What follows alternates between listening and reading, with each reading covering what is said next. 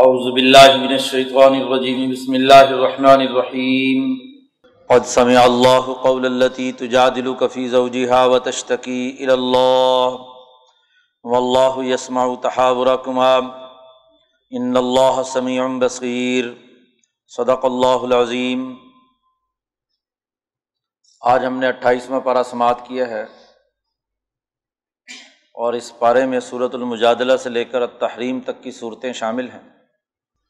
کل یہ بات عرض کی گئی تھی کہ سورۃ قاف سے لے کر مدثر تک کی صورتیں قرآن حکیم کی تعلیم، اس کی حقیقت و ماہیت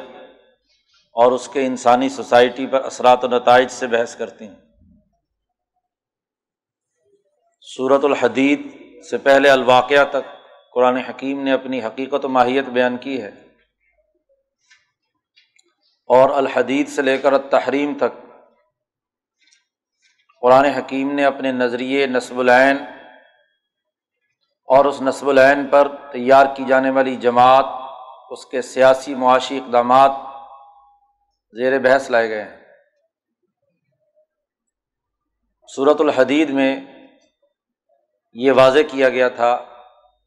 کہ تمام انبیاء علیہم السلام کی بعثت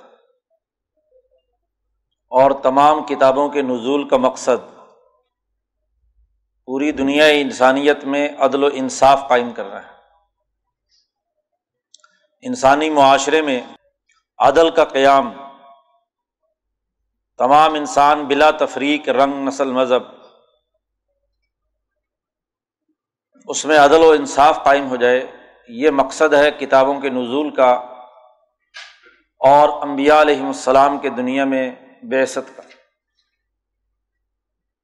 یہ ہدف کیسے حاصل ہوگا؟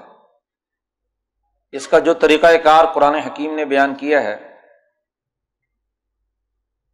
ان میں سب سے پہلے سورۃ المجادلہ میں پارٹی کی اہمیت،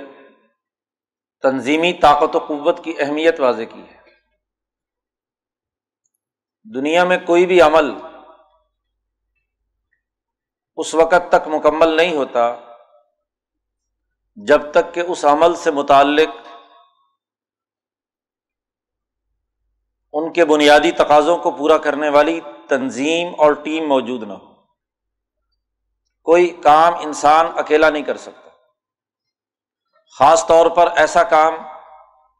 جس کا تعلق سماجی تشکیل سے ہو، اجتماعی عمل سے ہو۔ اس کے لیے افراد کی ضرورت ہوتی ہے۔ افراد کی دو نوعیتیں ہوتی ہیں، افراد کا مجمع اکٹھا کر لیا جائے جو کسی نظریے پر متفق نہ ہو، محض اصلاحات کی بنیاد پر کام کرے، اس سے بھی نتیجہ نہیں نکلتا۔ وہ ایک مجمع تو ہو سکتا ہے، افراد کا انبوہ ہو سکتا ہے، لیکن مطلوبہ اہداف حاصل نہیں کر سکتا۔ مطلوبہ اہداف حاصل کرنے کے لیے طے شدہ بات یہ ہے کہ ایک تنظیم موجود ہو، پارٹی موجود ہو۔ انبیاء علیہم السلام انسانی معاشرے میں اپنے مقاصد و اہداف حاصل کرنے کے لیے جماعت تشکیل دیتے، پارٹی بناتے ہیں۔ آپ نے پیچھے سورۃ الکہف میں پڑھا ہے کہ جب اصحاب کہف غار میں پہنچے ہیں اور ان کے اقدامات کے اثرات سوسائٹی میں ظاہر ہوئے ہیں، تو وہاں بھی قرآن نے کہا تھا ای الحزبین احصیٰ بما لبثوا امدا، کہ دو پارٹیوں میں سے کون سی پارٹی کامیاب ہوئی۔ حزب وہاں بھی موجود تھی، لیکن ظاہر ہے وہ اس دور کے تقاضوں کے مطابق۔ جیسے جیسے دور بدلتا ہے، تقاضے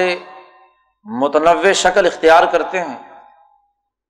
تو پارٹی کی تنظیمی نوعیت بھی بدلتی رہتی ہے۔ غزوہ بدر کے تناظر میں یہ بات پیچھے عرض کی گئی تھی کہ 313 آدمیوں نے 950 آدمیوں کو اس لیے شکست دے دی کہ ان کی تنظیمی طاقت و قوت، ان کی صف بندی، ان کی جنگی حکمت عملی، ان کا نظم و ضبط اور ڈسپلن مشرکین مکہ کے فوجی نظام سے، ان کی جنگی حکمت عملی سے زیادہ مضبوط، زیادہ بہتر، زیادہ عمدہ تھا۔ منظم جدوجہد اور کوشش نے ایک بہت عمدہ اور اچھا نتیجہ پیدا کیا۔ آپ صلی اللہ علیہ وسلم کی صلاحیتوں اور مہارتوں نے انسانی زندگی میں تنظیم سازی کے نئے اسلوب متعارف کرائے۔ جنگی حکمت عملی کے نئے اسلوب غزوہ بدر میں سامنے آتے ہیں، اور مجموعی طور پر تنظیمی طاقت و قوت کو منظم کرنے کے اصول اور ضابطے قرآن حکیم نے اس صورت مبارکہ میں بیان کیے ہیں۔ اس صورت مبارکہ میں حزب اللہ اور حزب الشیطان کا تعارف کرایا گیا، دونوں کے اساسی اصولوں کی نشاندہی کی گئی، کام کرنے کے انداز و اسلوب کے بنیادی تقاضوں کو واضح کیا گیا۔ اس لیے یہ صورت دراصل حزب انقلاب ہے، انقلاب کی پارٹی کی تشکیل کے بنیادی امور کو زیر بحث لاتی ہے،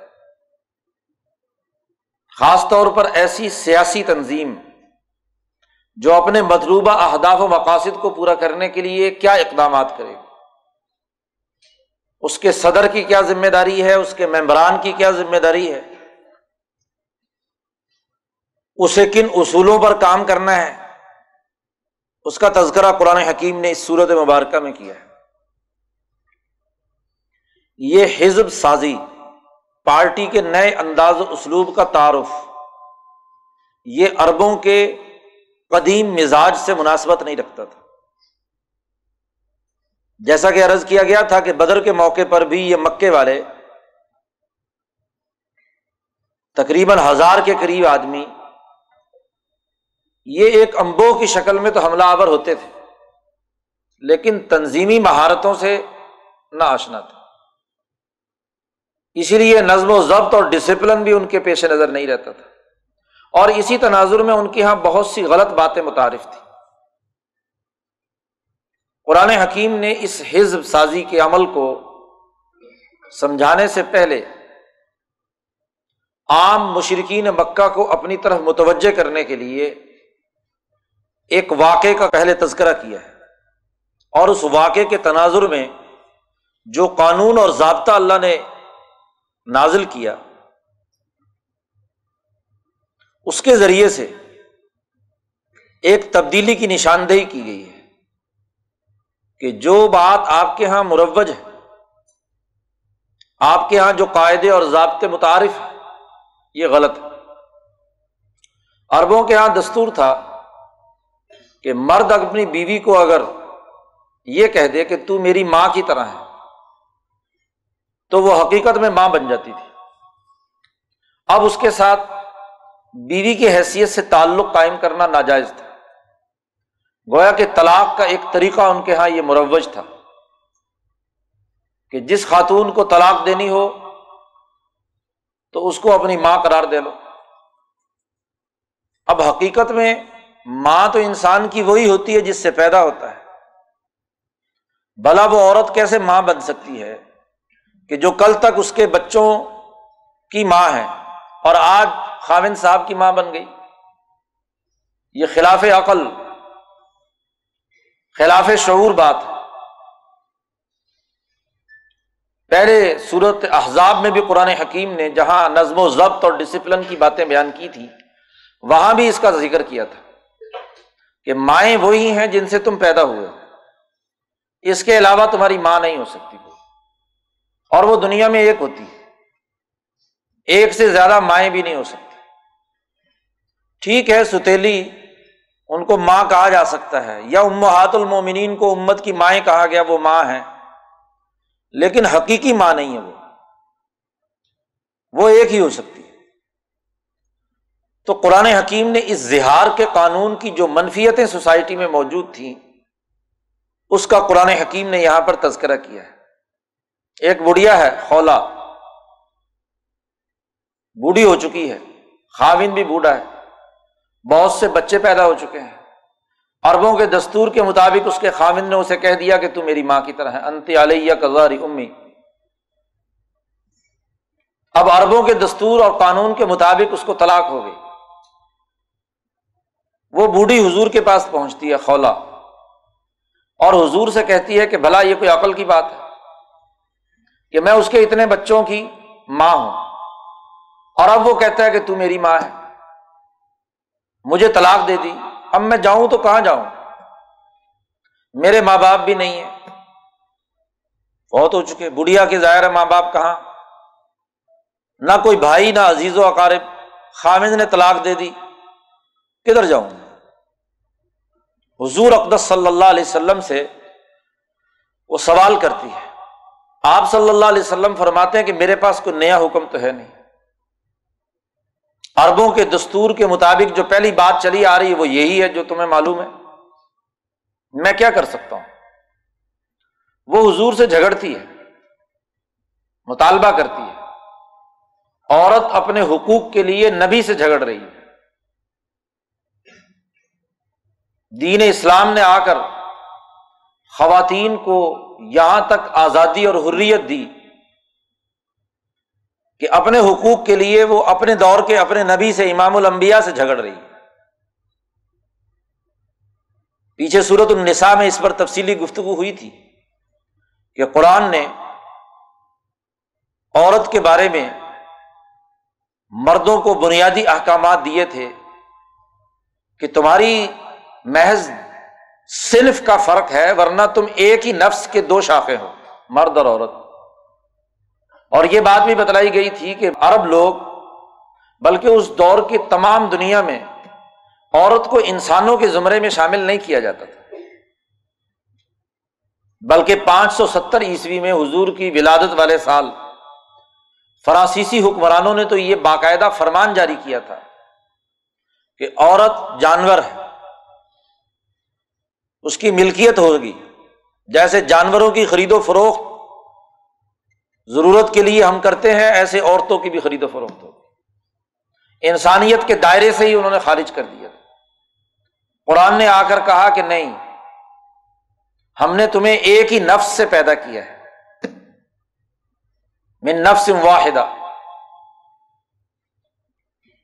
تو اس سے جو عورتوں کے اندر اپنے حقوق کی آزادی کا شعور پیدا ہوا، تو آج وہ مدینہ میں نبی اکرم صلی اللہ علیہ وسلم سے مطالبہ کر رہی ہے کہ یہ ظالمانہ قانون ختم ہونا چاہیے کہ مرد جب جی چاہے بیوی بنائے رکھے، جب جی چاہے ماں بنا دے، کل تک بیوی تھی آج ماں بن گئی، یہ کیسے؟ نبی سے اس جھگڑے کا اثر نہ صرف نبی تک بلکہ عرش اعظم تک پہنچا، ملائے اعلیٰ میں ہلچل مچ گئی،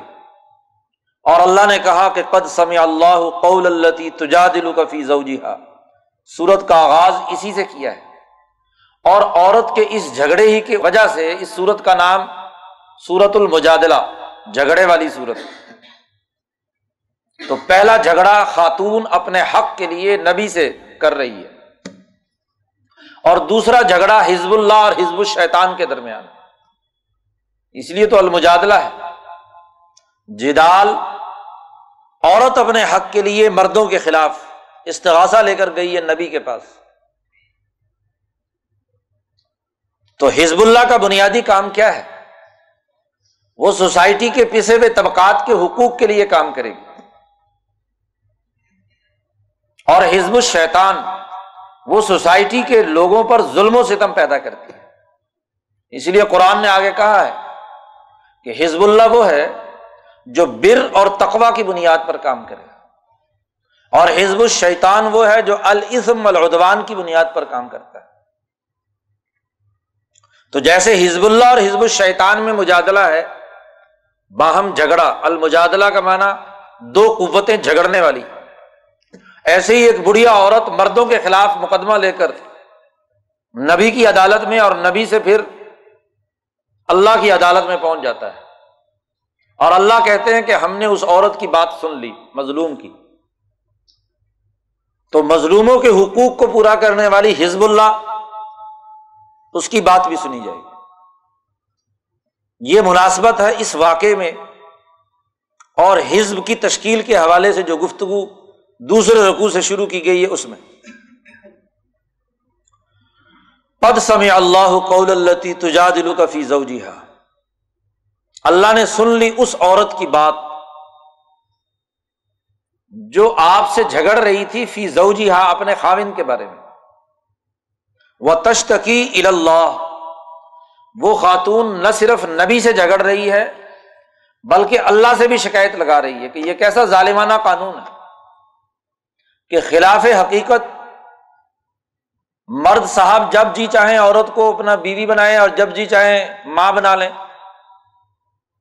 بھلا میں اس کی ماں کیسے ہو سکتی ہوں، اس کے بچوں کی ماں تو ہوں۔ تشتکی الی اللہ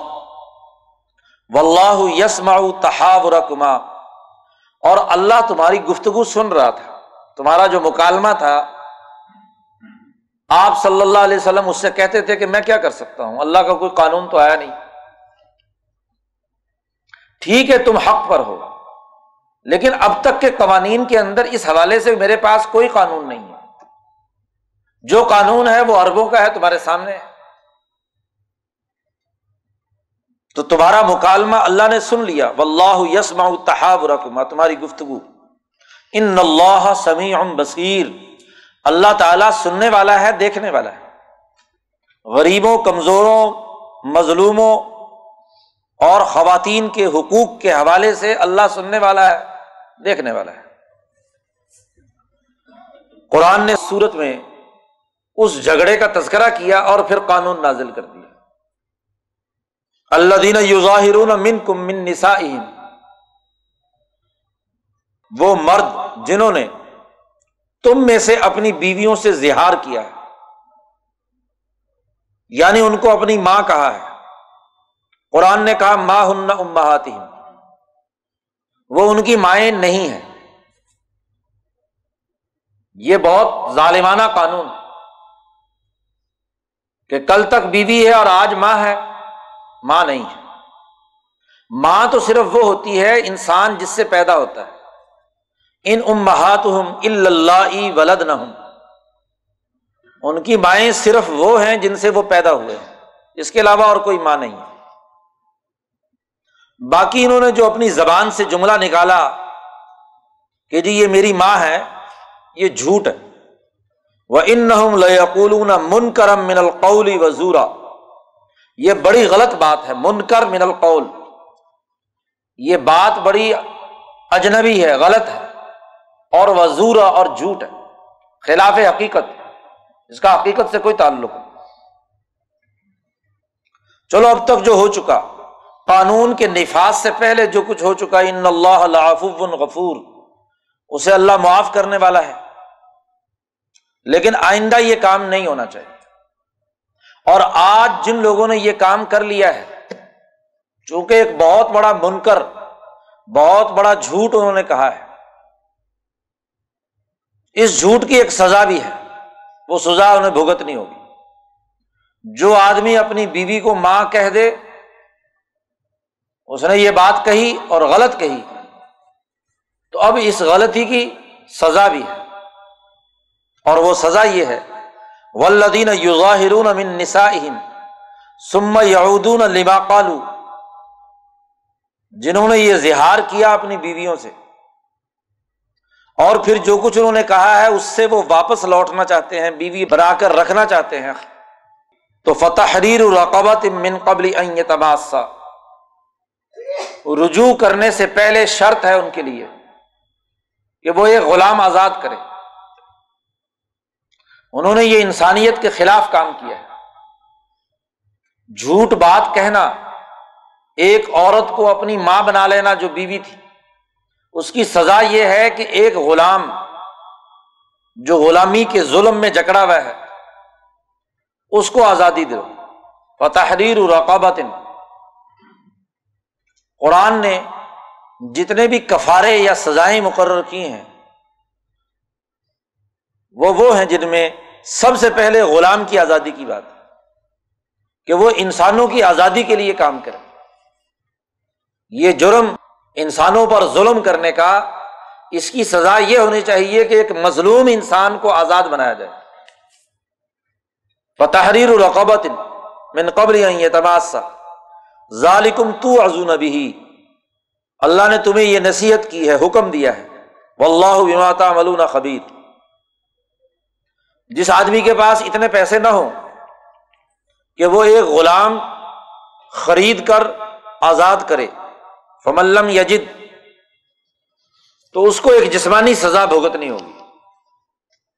فصیام شہرین متتابعین من قبل ان یتماسا، اسے 2 مہینے کے روزے رکھنے ہوں گے، اور یہ 2 مہینے کے روزے بھی مسلسل متتابعین پے در پے۔ اس غلط بات کے کہنے کی سزا یہ ہے کہ 2 مہینے روزے رکھے اور درمیان میں کوئی وقفہ نہیں، اور اگر کسی وجہ سے وقفہ ہو گیا ایک دن کا بھی تو گنتی دوبارہ شروع ہو جائے گی، دوبارہ وہاں سے پھر آگے 60 پورے کرنے ہوں، یہ نہیں ہوگا، کیونکہ یہ بہت بڑی بات کی ہے، بڑی غلط بات کہی ہے کہ بیوی کو ماں بنا لیا، تو قرآن نے سزا بھی سخت بنانی، یا تو غلام آزاد کرے، اور اگر یہ نہیں تو پھر روزے رکھے مسلسل 60 دن تک، اور اگر اتنا بوڑھا ہو چکا ہے کہ مسلسل 60 دن تک روزے نہیں رکھ سکتا اور اتنے پیسے بھی نہیں کہ غلام آزاد کر سکے، تو یہ کام تو اسے ضرور کرنا ہے۔ تیسری بات، فَمَنْ لَمْ يَسْتَطِعْ، جو یہ طاقت نہیں رکھتا بڑھاپے کی وجہ سے، کمزوری کی وجہ سے، تو اسے 60 مسکینوں کو کھانا کھلانا ہے، فَإِطْعَامُ 60 مِسْكِينًا، ایک مسکین کو 60 دن تک یا 60 مسکینوں کو بیک وقت۔ گویا کہ اس قانون میں یہ بات بھی واضح کر دی کہ جو سوسائٹی کے پسے ہوئے لوگ ہیں، مسکین ہیں، کمزور ہیں، محتاج ہیں، مظلوم ہیں، ان کی مدد ہونی چاہیے، کیونکہ عورت کو مسکین سمجھ کر ہی اس نے ردی کی ٹوکری میں ڈال دیا، جب جی چاہا بیوی رہی اور جب جی چاہا اٹھا کر ماں بنا کر ایک طرف پھینک دی، بچے بچے پیدا کرا لیے، سب کچھ ہو گیا، اس کے بعد بڑھیا ہو گئی تو اٹھا کر باہر پھینک دی مسکین سمجھ کر، تو اس مسکین کی آہو پکار نے عرش کو اتنا ہلایا کہ عرش الہی نے کہا کہ اب 60 مسکینوں کو کھانا کھلاؤ، اور آئندہ توبہ کرو کہ کبھی اپنی بیوی کو ماں نہیں کہو گے۔ فَإِطْعَامُ 60 مِسْكِينًا ذَلِكَ لِتُؤْمِنُوا بِاللَّهِ وَرَسُولِهِ، یہ قانون اس لیے نازل کیا ہے تاکہ تم اللہ اور اس کے رسول پر پختہ ایمان کا مظاہرہ کرو، تمہارے ایمان کا یہ لازمی نتیجہ ہونا چاہیے کہ تم اس قانون اور ضابطے کے مطابق عمل کرو۔ تلک حدود اللہ، یہ اللہ کی حدود ہے، اللہ نے مقرر کی ہوئی حد اور قانون ہے۔ اگر کوئی مسلمان کسی کمزور کو کمزور سمجھ کر، مسکین سمجھ کر اس کے ساتھ زیادتی کرتا ہے، اور خاص طور پر اپنی بیوی، خاص طور پر عورت کے ساتھ، تو یہ حدود تو ان کے لیے ہے۔ اس سے آگے بڑھ کر وَلِلْكَافِرِينَ عَذَابٌ عَلِيمٌ، وہ لوگ جو حق کا انکار کرتے ہیں، کافر ہیں، شیطانی جماعت کا حصہ ہیں، ان کے مقابلے کے لیے تو حزب اللہ ہے جو ان کو عذاب علیم، سزا دنیا میں بھی دے گی، اور اللہ اس کافروں کی جماعت کو آخرت میں بھی عذاب دے گا۔ ان الذین یحادون اللہ ورسولہ، یاد رکھو جو لوگ اللہ اور اس کے رسول کے دشمن، مخالفت کرتے ہیں، کبتوا کما کبت الذین من قبلہم، وہ اسی طریقے سے ذلیل اور رسوا کر دیے جائیں گے جیسے ان سے پہلے لوگ تباہ و برباد ہوئے۔ وقد انزلنا آیات بینات وللکافرین عذاب مہین، کافروں کے لیے ذلت امیز عذاب ہے۔ گویا کہ اب ایمان والی جماعت اور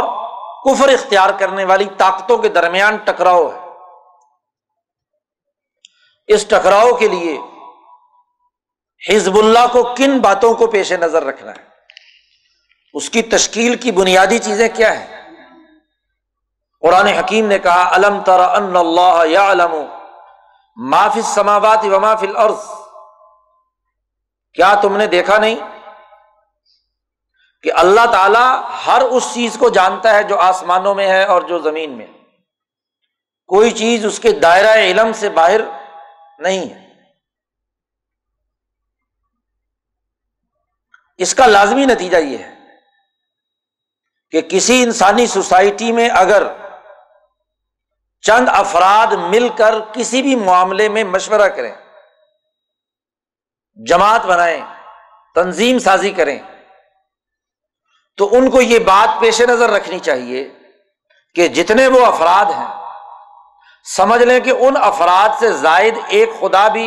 اس مجلس میں موجود ہے۔ ما یکون من نجوا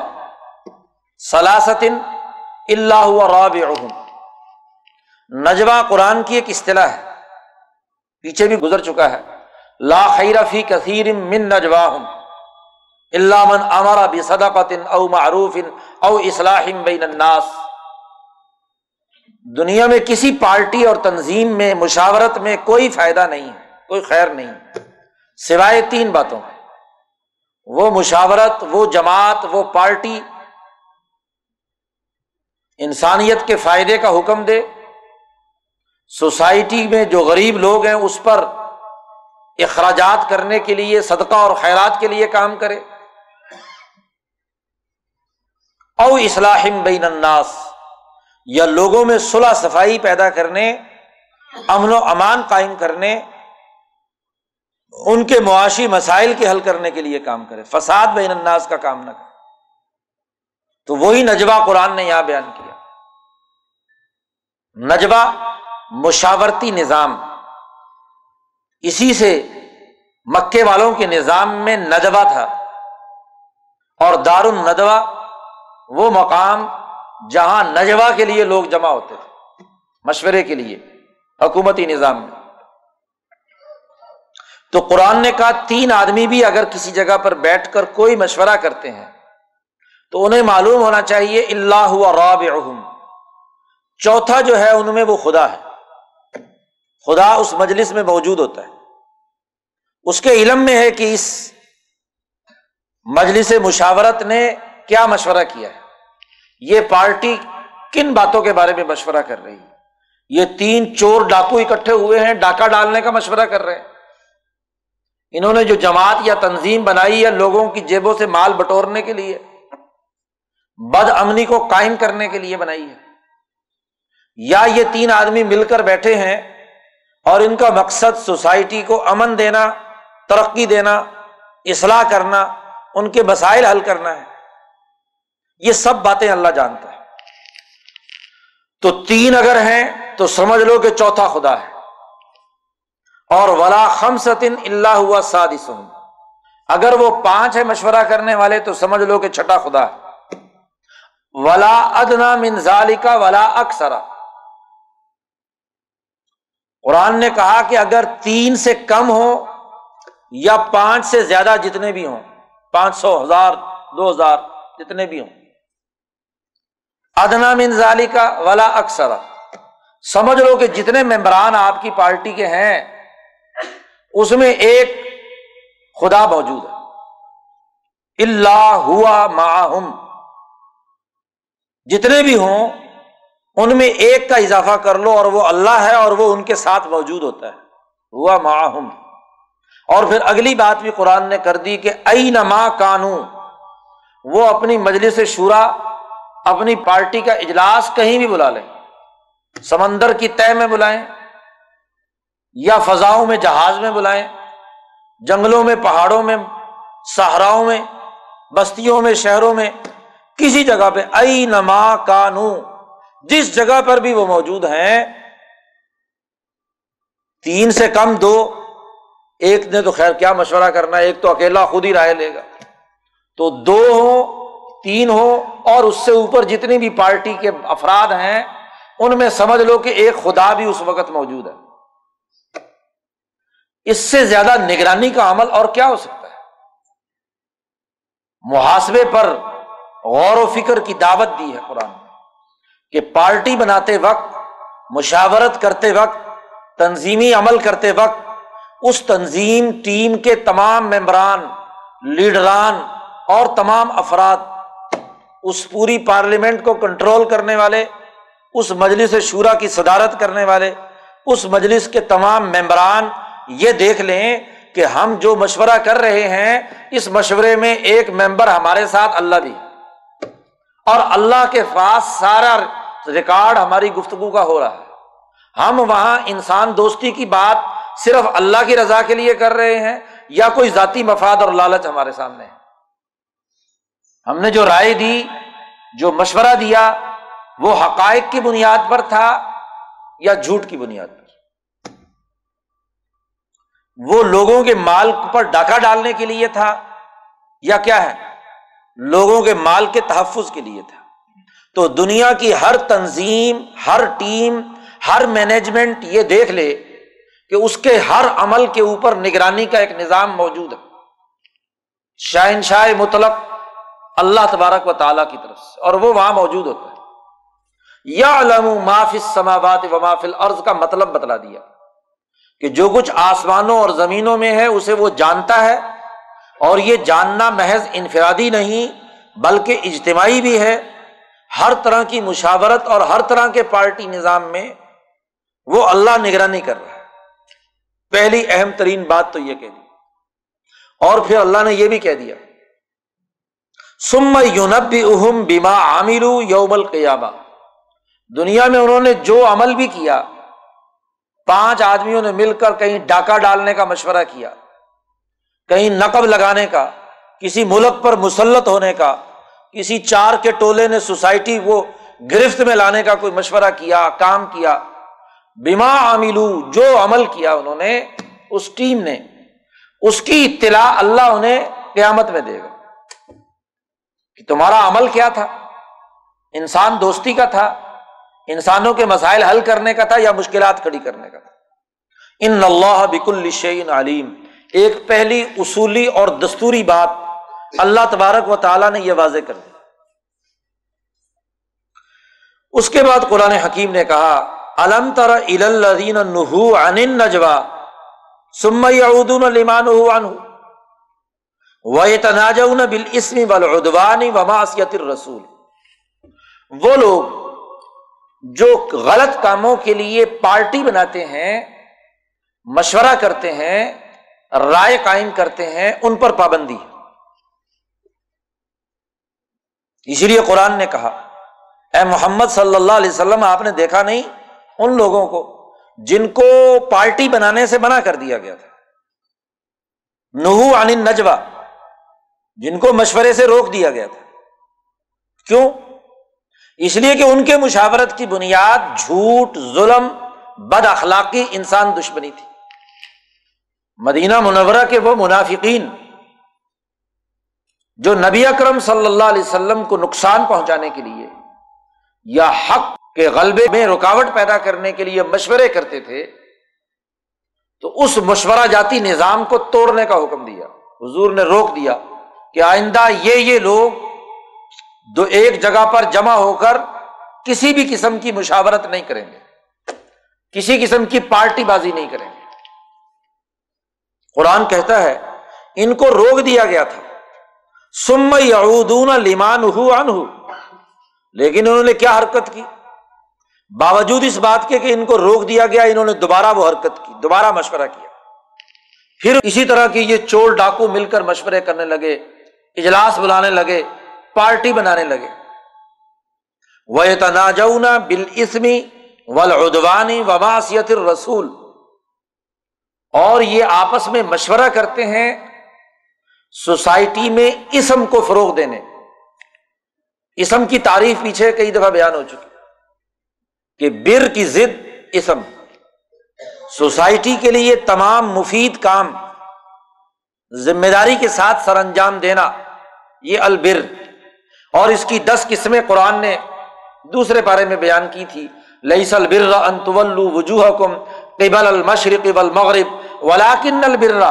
من آمن باللہ والیوم الآخر والملائکۃ والکتاب والنبیین وآت المال علی حبہ، محبت کے باوجود مال کو سوسائٹی کے فائدے کے لیے خرچ کرنا بر، اور اس کی ضد کیا ہے؟ الاسم، مال خرچ نہ کرنا۔ مال کو روکنا، وَأَقَامَ الصَّلَاةَ وَآتَى الزَّكَاةَ وَالْمُوفُونَ بِعَهْدِهِمْ إِذَا عَاهَدُوا وَالصَّابِرِينَ فِي الْبَأْسَاءِ وَالضَّرَّاءِ وَحِينَ الْبَأْسِ۔ 10 کے قریب بنیادی ضابطے اور قاعدے قرآن نے بیان کیے تھے، 3-4 کا تعلق خدا پرستی کے ساتھ، باقی 5-6 کا تعلق انسان دوستی کے ساتھ۔ یہ البر کی ایک فہرست بنائی قرآن نے،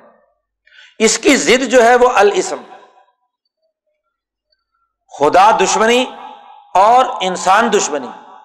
کہ جتنے بھی امور ہیں الاسم۔ اچھا، بر اور الاسم یہ تو دراصل بنیادی اخلاق، اقدار،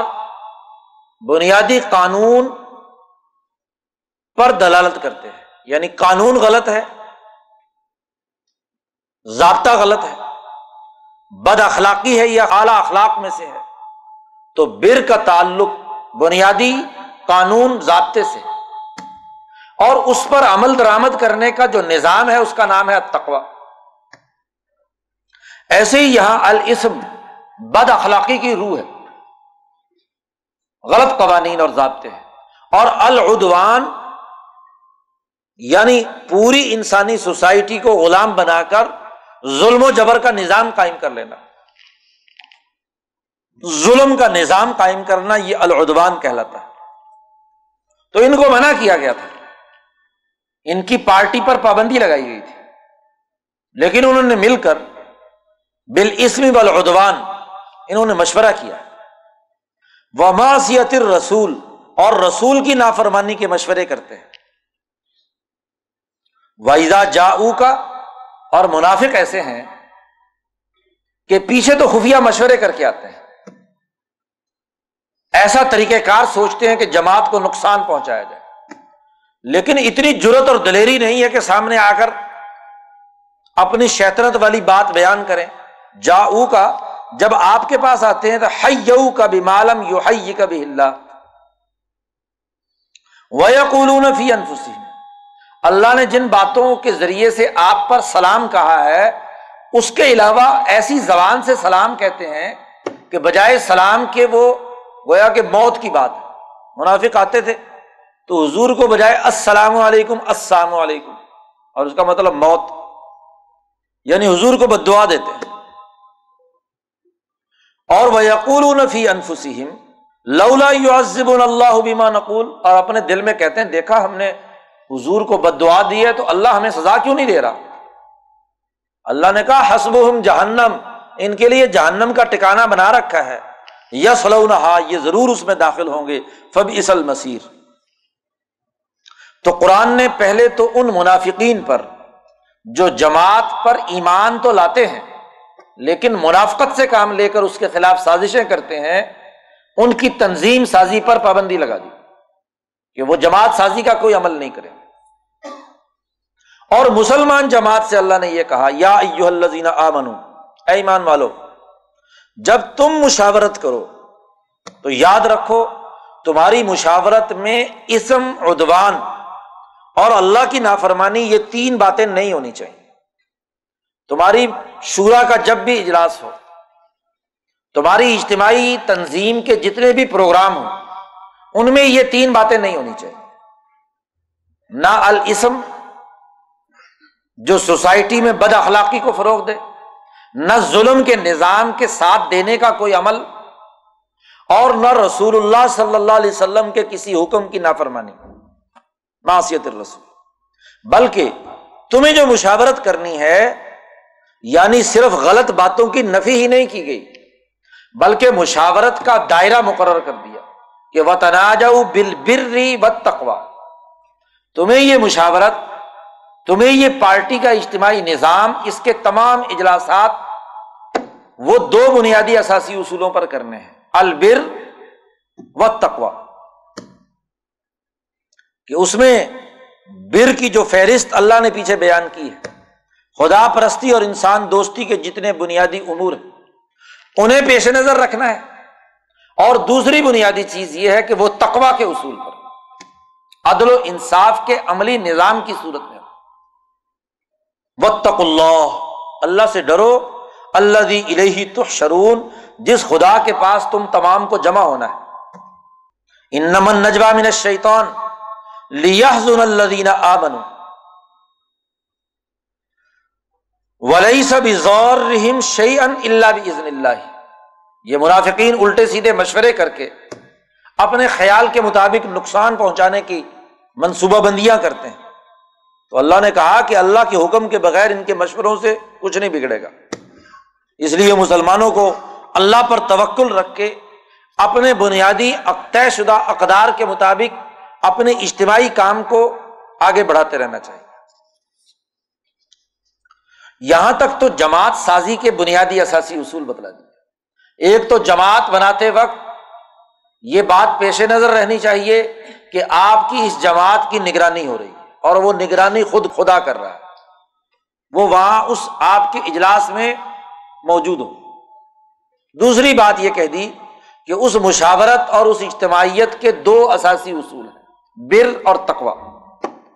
اور جو ان دو اصولوں کے دائرے میں نہ ہو، اس کے علاوہ کسی بھی دائرے میں کسی قسم کی پارٹی بنانا، مشاورت کرنا، کوئی اجتماعی عمل کرنا ناجائز اور غلط ہے، اس پر پابندی. اس کے بعد قرآن حکیم نے کہا کہ جب جماعت تم نے طے کر لی کہ بر اور تقویٰ کی بنیاد پر وجود میں آ گئی، تو ہر جماعت کا ایک ٹیم لیڈر، سربراہ ہوگا ضرور. کوئی جماعت بغیر سربراہ کے نہیں ہو سکتی. جماعت کے سارے ممبران ہوں اور سارے کے سارے لیڈر ہوں، سبھی لیڈر ہوں تو پھر تو جوتوں میں دال بٹے گی، کوئی بھی کام نہیں ہو سکے گا. آپ کو اپنے میں سے ایک آدمی کو اپنا صدر یا امیر مقرر کرنا، احکامات اس کے چلیں گے، باہمی مشاورت سے جو فیصلہ ہو جائے اس پر عمل درآمد اس فرد کی ذمہ داری ہے جو آپ کا سربراہ ہے ٹیم کا. اس لیے قرآن نے کہا یا ایھا الذین آمنوا اذا قیل لکم، جب تم سے کہا جائے کہ تفسحوا فی المجالس فَافْسَحُوا يَفْسَحِ اللَّهُ لَكُمْ، اجلاس کو باقاعدہ طور پر بلوانے اور اجلاس کو باقاعدہ طور پر منتشر کرنے کے لیے ایک صدر کی ضرورت ہے، ایک سربراہ کی ضرورت ہے. وہ حکم دے تو جمع ہو، وہ حکم نہ دے یا جمع شدہ لوگ ہیں ان کو کہے کہ ٹائم ختم ہو گیا، ختم. تو قرآن نے کہا جب کہا جائے، یعنی سربراہ کی طرف سے، کہ فَافْسَحُوا فِي الْمَجَالِسِ، کہ مجالس مجلس کی جمع ہے، یعنی اجلاس کے لیے جس میں آ کر بیٹھنا ہے، اپنے مجلس بیٹھنے کی جگہ، بیٹھنے کا مقام، ظرف. تو جو بیٹھنا مجلس ہے آپ کی وہ منعقد ہوگی فلاں وقت سے فلاں وقت، وہ حکم دے تو آؤ. اور وہ کہے کہ یہاں ختم ہو گئی، وَإِذَا قِيلَ انشُزُوا تو فَانشُزُوا، اٹھ جاؤ. یرفع اللہ الذین آمنوا منکم والذین اوتوا العلم درجات واللہ بما تعملون خبیر. مولانا سندھی نے اسی سے استدلال کیا کہ ہر جماعت کے تمام اجلاسات باقاعدہ شیڈول کے تحت ہوں گے، اور جو جماعت کا امیر یا سربراہ ہوگا وہ فیصلہ کرے گا نظم و نسق کے طور پر کہ کب ہونا ہے اور کب ختم ہونا ہے. قرآن حکیم نے یہ بنیادی ضابطہ اور قاعدہ مقرر کر دیا. نبی اکرم صلی اللہ علیہ وسلم سے یہ منافقین آ کر وقت لے لیتے تھے ملاقات کا کہ جی ہم آپ سے کچھ ضروری مشورہ کرنا چاہتے ہیں، اور آ کر فضول لغو باتیں کر کے حضور کا وقت ضائع کرتے تھے. اب رسول اللہ صلی اللہ علیہ وسلم پر پوری امت کی ذمہ داریاں ہیں اور بہت سارے کام کاج ہیں، تو بعض لوگ بلا وجہ تنگ کرنے کے لیے آ کر بیٹھ جاتے مشورے کے نام پر کہ جی ہم نے مشورہ کرنا ہے، کچھ سوالات کرنے، کچھ فلانا کرنا ہے، کچھ فلانا کرنا ہے، بلا وجہ، اور اس میں ادھر ادھر کی فضول باتیں کرتے رہتے. تو اللہ نے پابندی لگا دی کہ دیکھو ان منافقوں کو چھانٹنے کے لیے اللہ نے کہا کہ دیکھو اذا ناجیتم الرسول، اگر تمہیں رسول سے کوئی مشورہ کرنا ہے تو مشورے کی پہلی شرط یہ ہے کہ فَقَدِّمُوا بَيْنَ يَدَيْ نَجْوَاكُمْ صَدَقَةً، مشورہ فیس دینی پڑے گی تمہیں. اور مشورہ فیس یہ ہے کہ جو غریب لوگ ہیں بستی کے، ان کو پہلے صدقہ دے کر آؤ. یعنی یہ فیس رسول یا لیڈر کے پاس نہیں جائے گی، اس کی جیب میں نہیں جائے گی، فیس یہ ہے کہ جو سوسائٹی کے غریب اور کمزور لوگ ہیں ان پر پہلے مال خرچ کرو، اور سرمایہ پرست جو ہوتا ہے اس کی چمڑی چلی جاتی ہے، دمڑی نہیں جانے دیتا وہ، یہی اس کا امتحان ہے۔ حضور کا آ کر وقت ضائع کرتے ہیں، پہلے جا کر کیا ہے صدقہ دے کر آؤ، پیسے خرچ کرو، اور اس کے بعد مشورے کا ٹائم تمہیں ملے گا۔ ذالک خیر لکم واطہر، یہ تمہارے لیے زیادہ بہتر ہے اور یہ تمہارے دلوں کو پاک بنانے کے لیے، یعنی واقعتاً اگر تمہیں کوئی مشورہ کرنا ہے ضروری تو پہلے پیسے خرچ کرو تاکہ پتہ چلے کہ دل صاف ہے، کوئی سرمایہ پرستی کا روگ تو نہیں ہے دل میں۔ قرآن نے سب سے پہلے یہ قانون، اور اس کے نتیجے میں کیا ہوا کہ جتنے بھی منافقین تھے ان کی چھٹی ہو گئی۔ اب پیسے کیسے خرچ کریں؟ وہ پیسے خرچ سے بچانے کے لیے تو اس انقلاب کے راستے میں رکاوٹیں ڈالتے ہیں حضور کا وقت ضائع کرنے کے لیے، تو اس لیے انہوں نے تو مشورہ کرنا بند کر دیا، وہ تو سارے بھاگ گئے۔ لیکن یہاں مشکل کھڑی ہو گئی بیچارے مخلص مسلمان جو غریب تھے ان کے لیے، کہ انہیں اگر حضور سے کوئی کام ہے یا حضور سے کوئی بات کرنی ہے تو وہ بیچارے پیسے کہاں سے لائیں؟ تو ان کے لیے جب مشکل کھڑی ہوئی تو پھر قرآن حکیم نے آگے قانون میں تبدیلی کر دی۔ کیا تم حضور سے مشورہ کرنے سے پہلے ڈر گئے صدقہ خرچ کرنے پر، مال خرچ کرنے پر؟ فَإِذْ لَمْ تَفْعَلُوا وَتَابَ اللَّهُ عَلَيْكُمْ فَأَقِيمُوا الصَّلَاةَ وَآتُوا الزَّكَاةَ وَأَطِيعُوا اللَّهَ وَرَسُولَهُ، تو پھر مخلص مسلمانوں کے لیے یہ پابندی ہٹا دی گئی، کیونکہ یہ تو ایک جزوی وقت کے لیے تھی، ان منافقوں کو چھٹی کرانے کے لیے تھی۔ تو قرآن حکیم نے اس طریقے سے غلط لوگوں کو رسول اللہ صلی اللہ علیہ وسلم سے مشورہ کرنے یا ٹیم کے سربراہ کا وقت ضائع کرنے سے روک دیا۔ قرآن حکیم نے یہ ساری گفتگو کرنے کے بعد کہا کہ اس سچی جماعت کے مقابلے پر یہ جتنے بھی منافقین ہیں ان پر دراصل شیطان نے تسلط حاصل کر لیا ہے۔ استحوذ علیہم الشیطان فانساہم ذکر اللہ، شیطان ان پر مسلط ہو گیا۔ استحواذ کسی کے اوپر اس طریقے سے قبضہ کر لیا جائے کہ اسے مکمل اپنی گرفت میں لے لے، تو شیطان ان پر مسلط ہو چکا ہے۔ اس کے نتیجے میں اللہ کا ذکر اس نے ان کو بلا دیا۔ اولئک حزب الشیطان، یہ شیطانی پارٹی۔ الا ان حزب الشیطان هم الخاسرون، خبردار یہ شیطانی جماعت جو اسم، عدوان اور رسول کی نافرمانی پر مشورے کر رہی ہے یہ ضرور ذلیل اور رسوا ہوگی۔ ان الذین یحادون اللہ ورسولہ اولئک فی الاضلین، پیچھے شروع صورت میں بھی یہ بات کہی اور اب آخر میں بھی قرآن نے یہ بات کہی کہ جو اللہ اور اس کے رسول کا مخالف ہے وہ ضرور ذلیل اور رسوا ہوگا۔ اللہ نے لکھ لیا ہے، کتب اللہ لأغلبن انا ورسلی، اللہ نے یہ بات تحریر کر دی، یہ فرض کے طور پر جاری کر دی کہ اللہ اور اس کی جماعت ہی غالب آئے گی، اس کے رسول ہی غالب آئیں گے۔ ان اللہ قوی عزیز۔ اور پھر حزب اللہ کا تذکرہ کرتے ہوئے خاص طور پر وہ صحابہ اولو العزم جو مخلصانہ طور پر اس عظیم الشان انقلاب کے لیے جدوجہد اور کوشش کرنے والے ہیں، قرآن نے ان کی قربانیوں کا یہاں پر تذکرہ کیا۔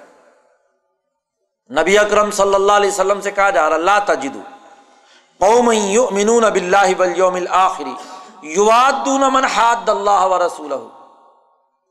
ولو کانوا آباءہم او ابناءہم او اخوانہم او عشیرتہم۔ آپ سے کہا کہ دنیا میں آپ ایسی کسی قوم کو نہیں پائیں گے جو اللہ اور اس کے رسول پر ایمان لانے والی ہیں اور اللہ کے دشمنوں کی اتنی مخالف ہیں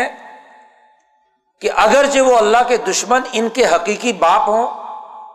ان کے حقیقی بیٹے ہوں، ان کے بھائی ہوں، ان کے قبیلے کے لوگ ہوں، پھر بھی یہ اس کی مخالفت کی پرواہ نہیں کرتے، ان کو بھی راستے سے ہٹانے کے لیے یہ کام کرتے۔ یہ تعریف کی صحابہ کی اس انقلابی جماعت کی۔ ابو بکر صدیق رضی اللہ تعالیٰ عنہ جب غزوہ بدر میں لڑنے کے لیے نکلے تو ان کے مقابلے پر حضرت ابو بکر صدیق کا اپنا بیٹا عبد الرحمن ابن ابی بکر مشرکین مکہ کی طرف سے بدر میں شریک ہوا تھا، اور بعد میں جب یہ عبد الرحمن مسلمان ہو گئے تو عبد الرحمن نے کہا حضرت ابو بکر صدیق سے کہ ابا جان،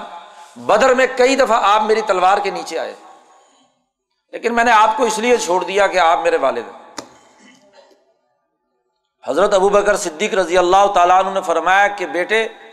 اگر تو میری تلوار کے نیچے آ جاتا بدر کے دن تو میں تجھے اس لیے نہ چھوڑتا کہ تو میرا بیٹا ہے۔ تو ان کے حقیقی بیٹے ہوں، باپ ہوں، بھائی ہوں، رشتے دار ہوں، وہ ان کی بھی پرواہ نہیں کرتے، انہیں بھی راستے سے ہٹا دیتے۔ یہ وہ لوگ ہیں کہ اولئک کتب فی قلوبہم الایمان، ان کے دلوں میں ایمان لکھ دیا گیا ہے، نقش ہو گیا، دل کے اوپر منقش ہو گیا، ایمان پختہ ہو گیا۔ اور وَأَيَّدَهُمْ بِرُوحٍ مِّنْهُ، اللہ نے اپنی طاقت و قوت روح القدس کے ذریعے سے ان کی تائید بھی کی ہے، اور ان کو جنت میں داخل کرے گا۔ اور پھر ان کے بارے میں یہ فیصلہ بھی ہو گیا صحابہ کے بارے میں کہ رضی اللہ عنہم ورضوا عنہ، اللہ ان سے راضی اور یہ اللہ سے راضی۔ اور پھر ان کا تذکرہ کرتے ہوئے قرآن نے کہا اولئک حزب اللہ، یہ اللہ کی پارٹی ہے جو ان اصولوں پر کام کرتی ہے۔ اور خبردار، الا ان حزب اللہ هم المفلحون، اللہ کی جماعت غالب آئے گی، اس کے علاوہ کسی کو غلبہ نہیں۔ تو قرآن حکیم نے اس صورت میں حزب کی تشکیل کے بنیادی اساسی امور کی نشاندہی کی ہے۔ یہ حزب کیا اقدامات کرے گی، کیا کام کرے گی؟ اس کے بنیادی کام دو ہیں، ایک سیاسی اور ایک معاشی۔ ان دونوں کا تذکرہ قرآن نے اگلی سورت، سورت الحشر میں کیا۔ اگلی سورت الحشر، یہ سورت ایک تو مسبحات سبع میں تیسری سورت ہے، بنی اسرائیل، الحدید، اور اب یہ تیسری سورت، سورت الحشر۔ اور ان میں یہ بات بتلائی گئی تھی کہ ان صورتوں میں ایک ایسی آیت ہے جو 1000 آیات کے مفاہیم سے زیادہ بہتر ہے، اور قرآن کی تعلیم کے سیاسی اور معاشی اقدامات کی نشاندہی کر رہی ہے۔ یہ صورت نازل ہوئی غزوہ احد کے بعد، جب بنو نذیر، یہودیوں کا قبیلہ، اس نے مکے والوں کا ساتھ دیا تھا۔ احد سے فارغ ہو کر حضور صلی اللہ علیہ وسلم ابھی گھر پہنچ کر ہتھیار رکھنے والے ہی تھے، غسل کے لیے تیاری کر رہے تھے کہ جبریل گھوڑے پر دوڑتے ہوئے آئے اور حضور سے کہا آپ نے ہتھیار رکھ دیے، ہتھیار پہنے اور آئے میرے ساتھ۔ حضور صلی اللہ علیہ وسلم نے اسی طرح ہتھیار پہنے اور صحابہ کو حکم دیا کہ آؤ، اور سیدھے بنو نذیر پہنچے، یہودیوں کے اس قبیلے کا محاصرہ کرنا۔ اور پھر ان تمام کو اس جگہ سے جلا وطن کر کے نکال کر ان سے کہا کہ جو تم اٹھائی جانے والی چیزیں ہیں وہ تو لے جا سکتے، اشیاء منقولہ، باقی نہ مکان، نہ کوئی اور چیز، نہ کسی چیز کو نقصان پہنچا سکتے، نکل جاؤ۔ تو ان کو خیبر بھیج دیا کہ تم یہاں بیٹھ کر شرارتیں کرتے ہو اور مکے والوں کے ساتھ تعلقات بنا کر ہمارے خلاف یہاں دشمنی کرتے ہو۔ تو اس صورت مبارکہ میں ایک سیاسی اقدام کیا گیا کہ دشمن طاقت پر احد کے ذریعے سے رو پیدا کیا گیا، اور پھر بنو نذیر کی صفائی کی گئی۔ قرآن نے اس کا تذکرہ کیا ہے، آغاز سبح للہ ما فی السماوات و ما فی الارض وہو العزیز الحکیم، جو آیت پیچی گزری وہی یہاں۔ اللہ نے کہا هو الذی اخرج الذین کفروا من اہل الکتاب من دیارہم، ان لوگوں کو ان کے گھروں سے نکال دیا اللہ نے، لأول الحشر، پہلی مرتبہ جو حشر برپا ہوا مدینے کے اندر، وہ تمام طاقتیں اور قوتیں جو نبی کے خلاف اقدامات کرنے، مسلمان جماعت کے خلاف کام کر رہی تھیں، ان تمام جماعتوں کا پہلا حشر یہ برپا ہوا کہ انہیں وہاں سے نکال کر ان کی اس پوری زمینوں پر قبضہ کر لیا گیا۔ سیاسی اقدام کہ دشمن کی سیاسی طاقت کو توڑا جائے۔ دیکھو، دشمن اگر اپنے مقام پر محفوظ ہے، مورچہ بند ہے، تو آپ باہر بیٹھ کر جتنی مرضی لڑائیاں لڑتے رہیں تو دشمن بڑا شیر ہوتا ہے وہاں پر، چونٹی بھی اپنے گھر میں بڑی شیر ہوتی ہے، تو اس وقت دشمن پر ایک وار کرنے کی ضرورت ہے کہ اس کو مضبوط قلعے سے نکال کر باہر پھینک دیا جائے۔ قرآن نے اس کا تذکرہ کیا، ما ظننتم ان یخرجوا وظنوا انہم مانعتہم حصونہم من اللہ، صحابہ سے کہا کہ تمہارے گمان میں بھی یہ نہیں تھا کہ یہ جو دشمن تمہاری آستین کے اندر چھپا ہوا ہے،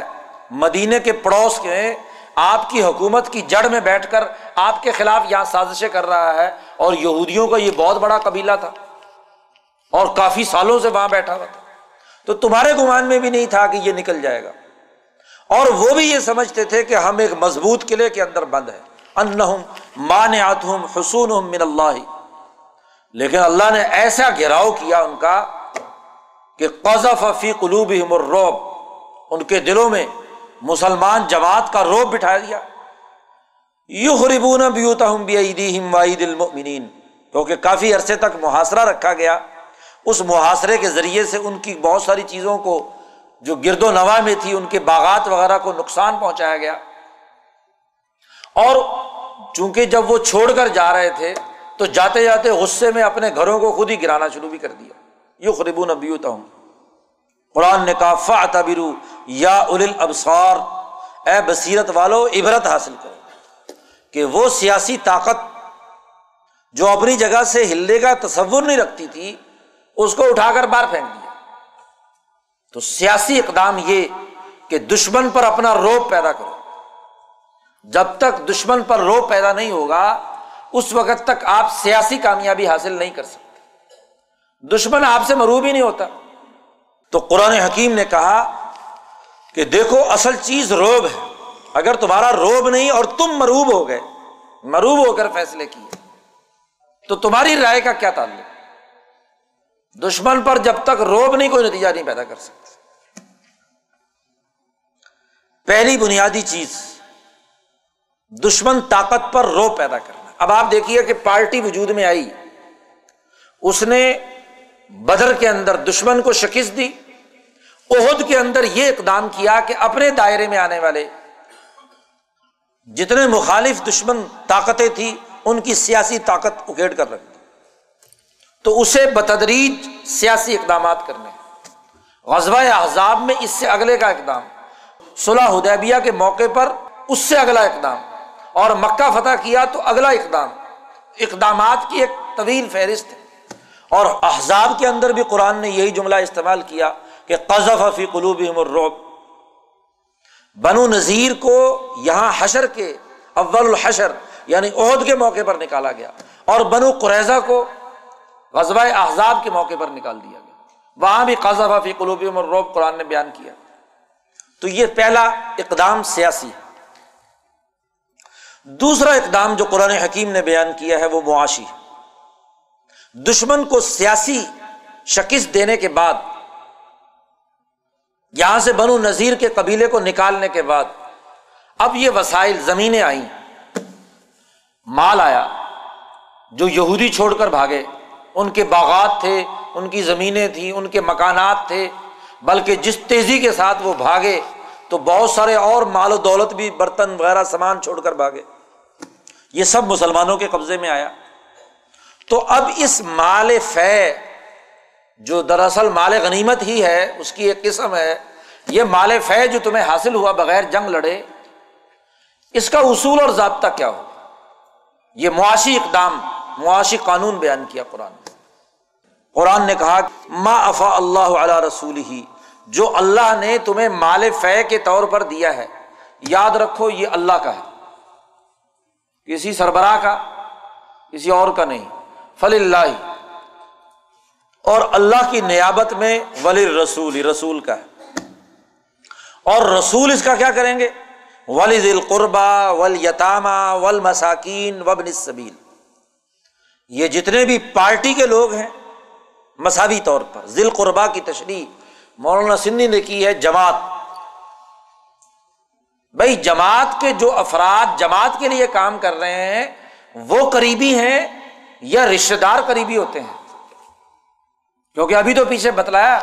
کہ رشتہ دار اگر مخالف ہے تو یہ صحابہ اپنے باپ بھائی بیٹے کو بھی قتل کرنے سے دریغ نہیں کرتے، تو ذی القربہ میں اگر نسلی رشتہ داری بنائی جائے تو پارٹی کے داخلی نظام کا قانون اور ضابطہ پیچھے بیان کیا، اس کی خلاف ورزی ہے۔ اس لیے مولانا سندھی نے کہا ذی القربہ سے مراد پارٹی، جماعت،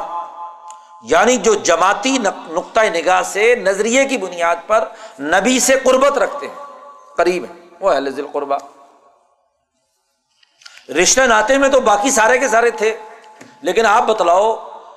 کہ جماعتی اور تنظیمی نقطہ نگاہ سے ابو بکر صدیق حضور کے سب سے زیادہ قریب ہے نا، اس لیے کہ حضور کے بعد نائب اور خلیفہ کون بنتا ہے؟ ابو بکر صدیق بنتے ہیں، کیونکہ جماعت میں کام کے اعتبار سے سینئر ترین بھی ہیں اور نبی اکرم صلی اللہ علیہ وسلم کے سب سے زیادہ قریب ترین بھی ہیں۔ تو ولی ذی القربہ والیتامہ والمساکین وابن السبیل، یعنی یہ مال اجتماعی طور پر خرچ ہوگا، افراد کے مخصوص گروہوں یا مخصوص سطح پر اس کا ارتکاز نہیں ہوگا، یہ معاشی اقدام ہے۔ گویا کہ یہ پارٹی جو انقلاب برپا کرے گی اس کے نتیجے میں جو سیاسی اقدام ہوگا، سیاسی اقدام کے نتیجے میں جو معاشی وسائل آئیں گے وہ سوسائٹی کے غریب یتیم مسکینوں پر خرچ کیے جائیں۔ کیوں خرچ کیے جائیں؟ قرآن نے اس کی وجہ بھی بیان کر دی۔ شاید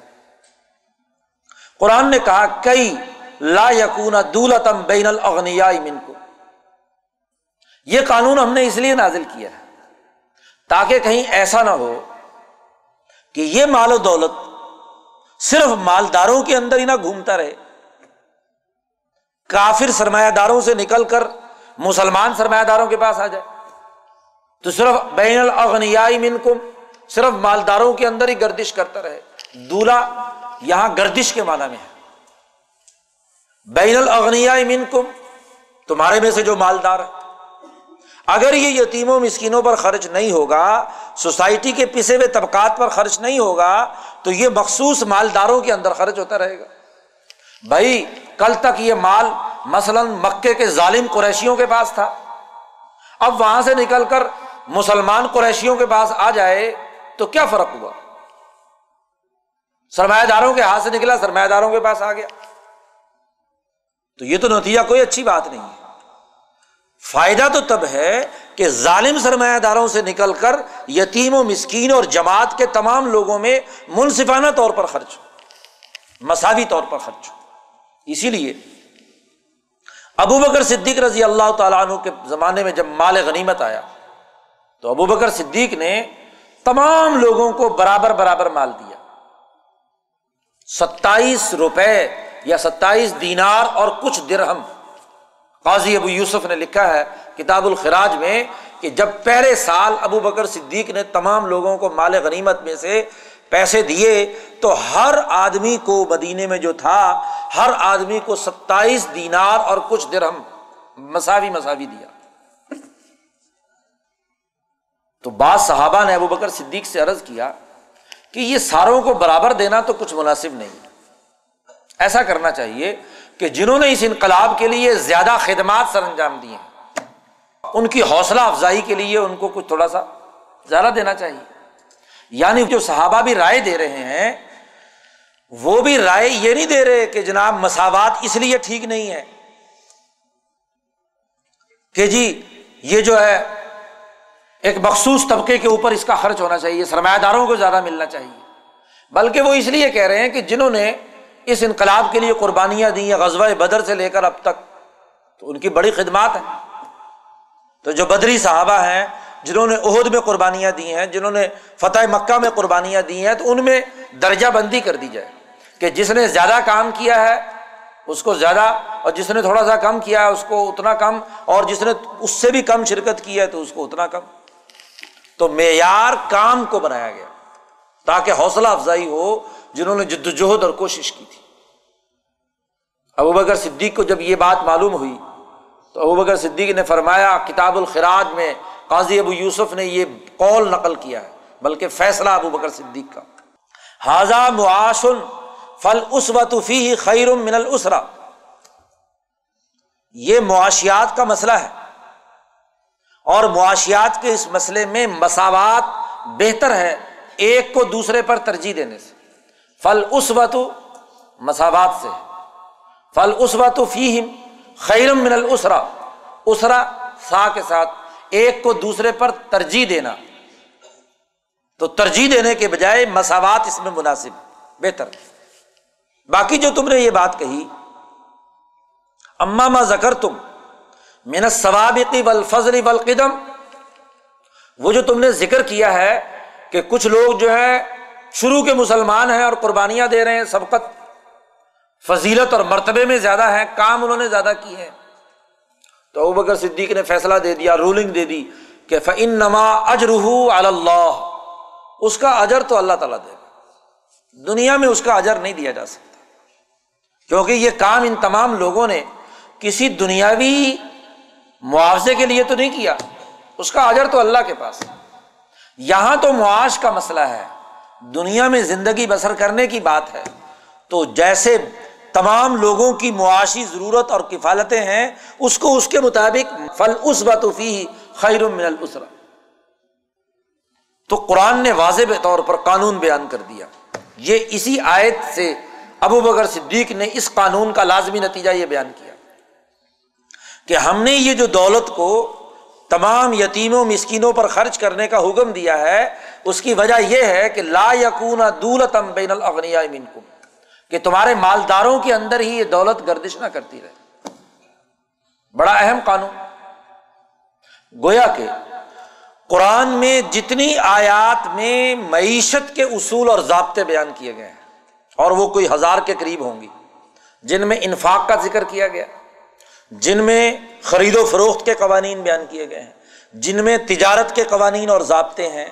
جن میں قرض کے لین دین کا قانون ہے، جس میں سود کی حرمت کے قوانین ہیں، یہ تمام قوانین کا مرکزی قانون جو ہے وہ یہ ہے،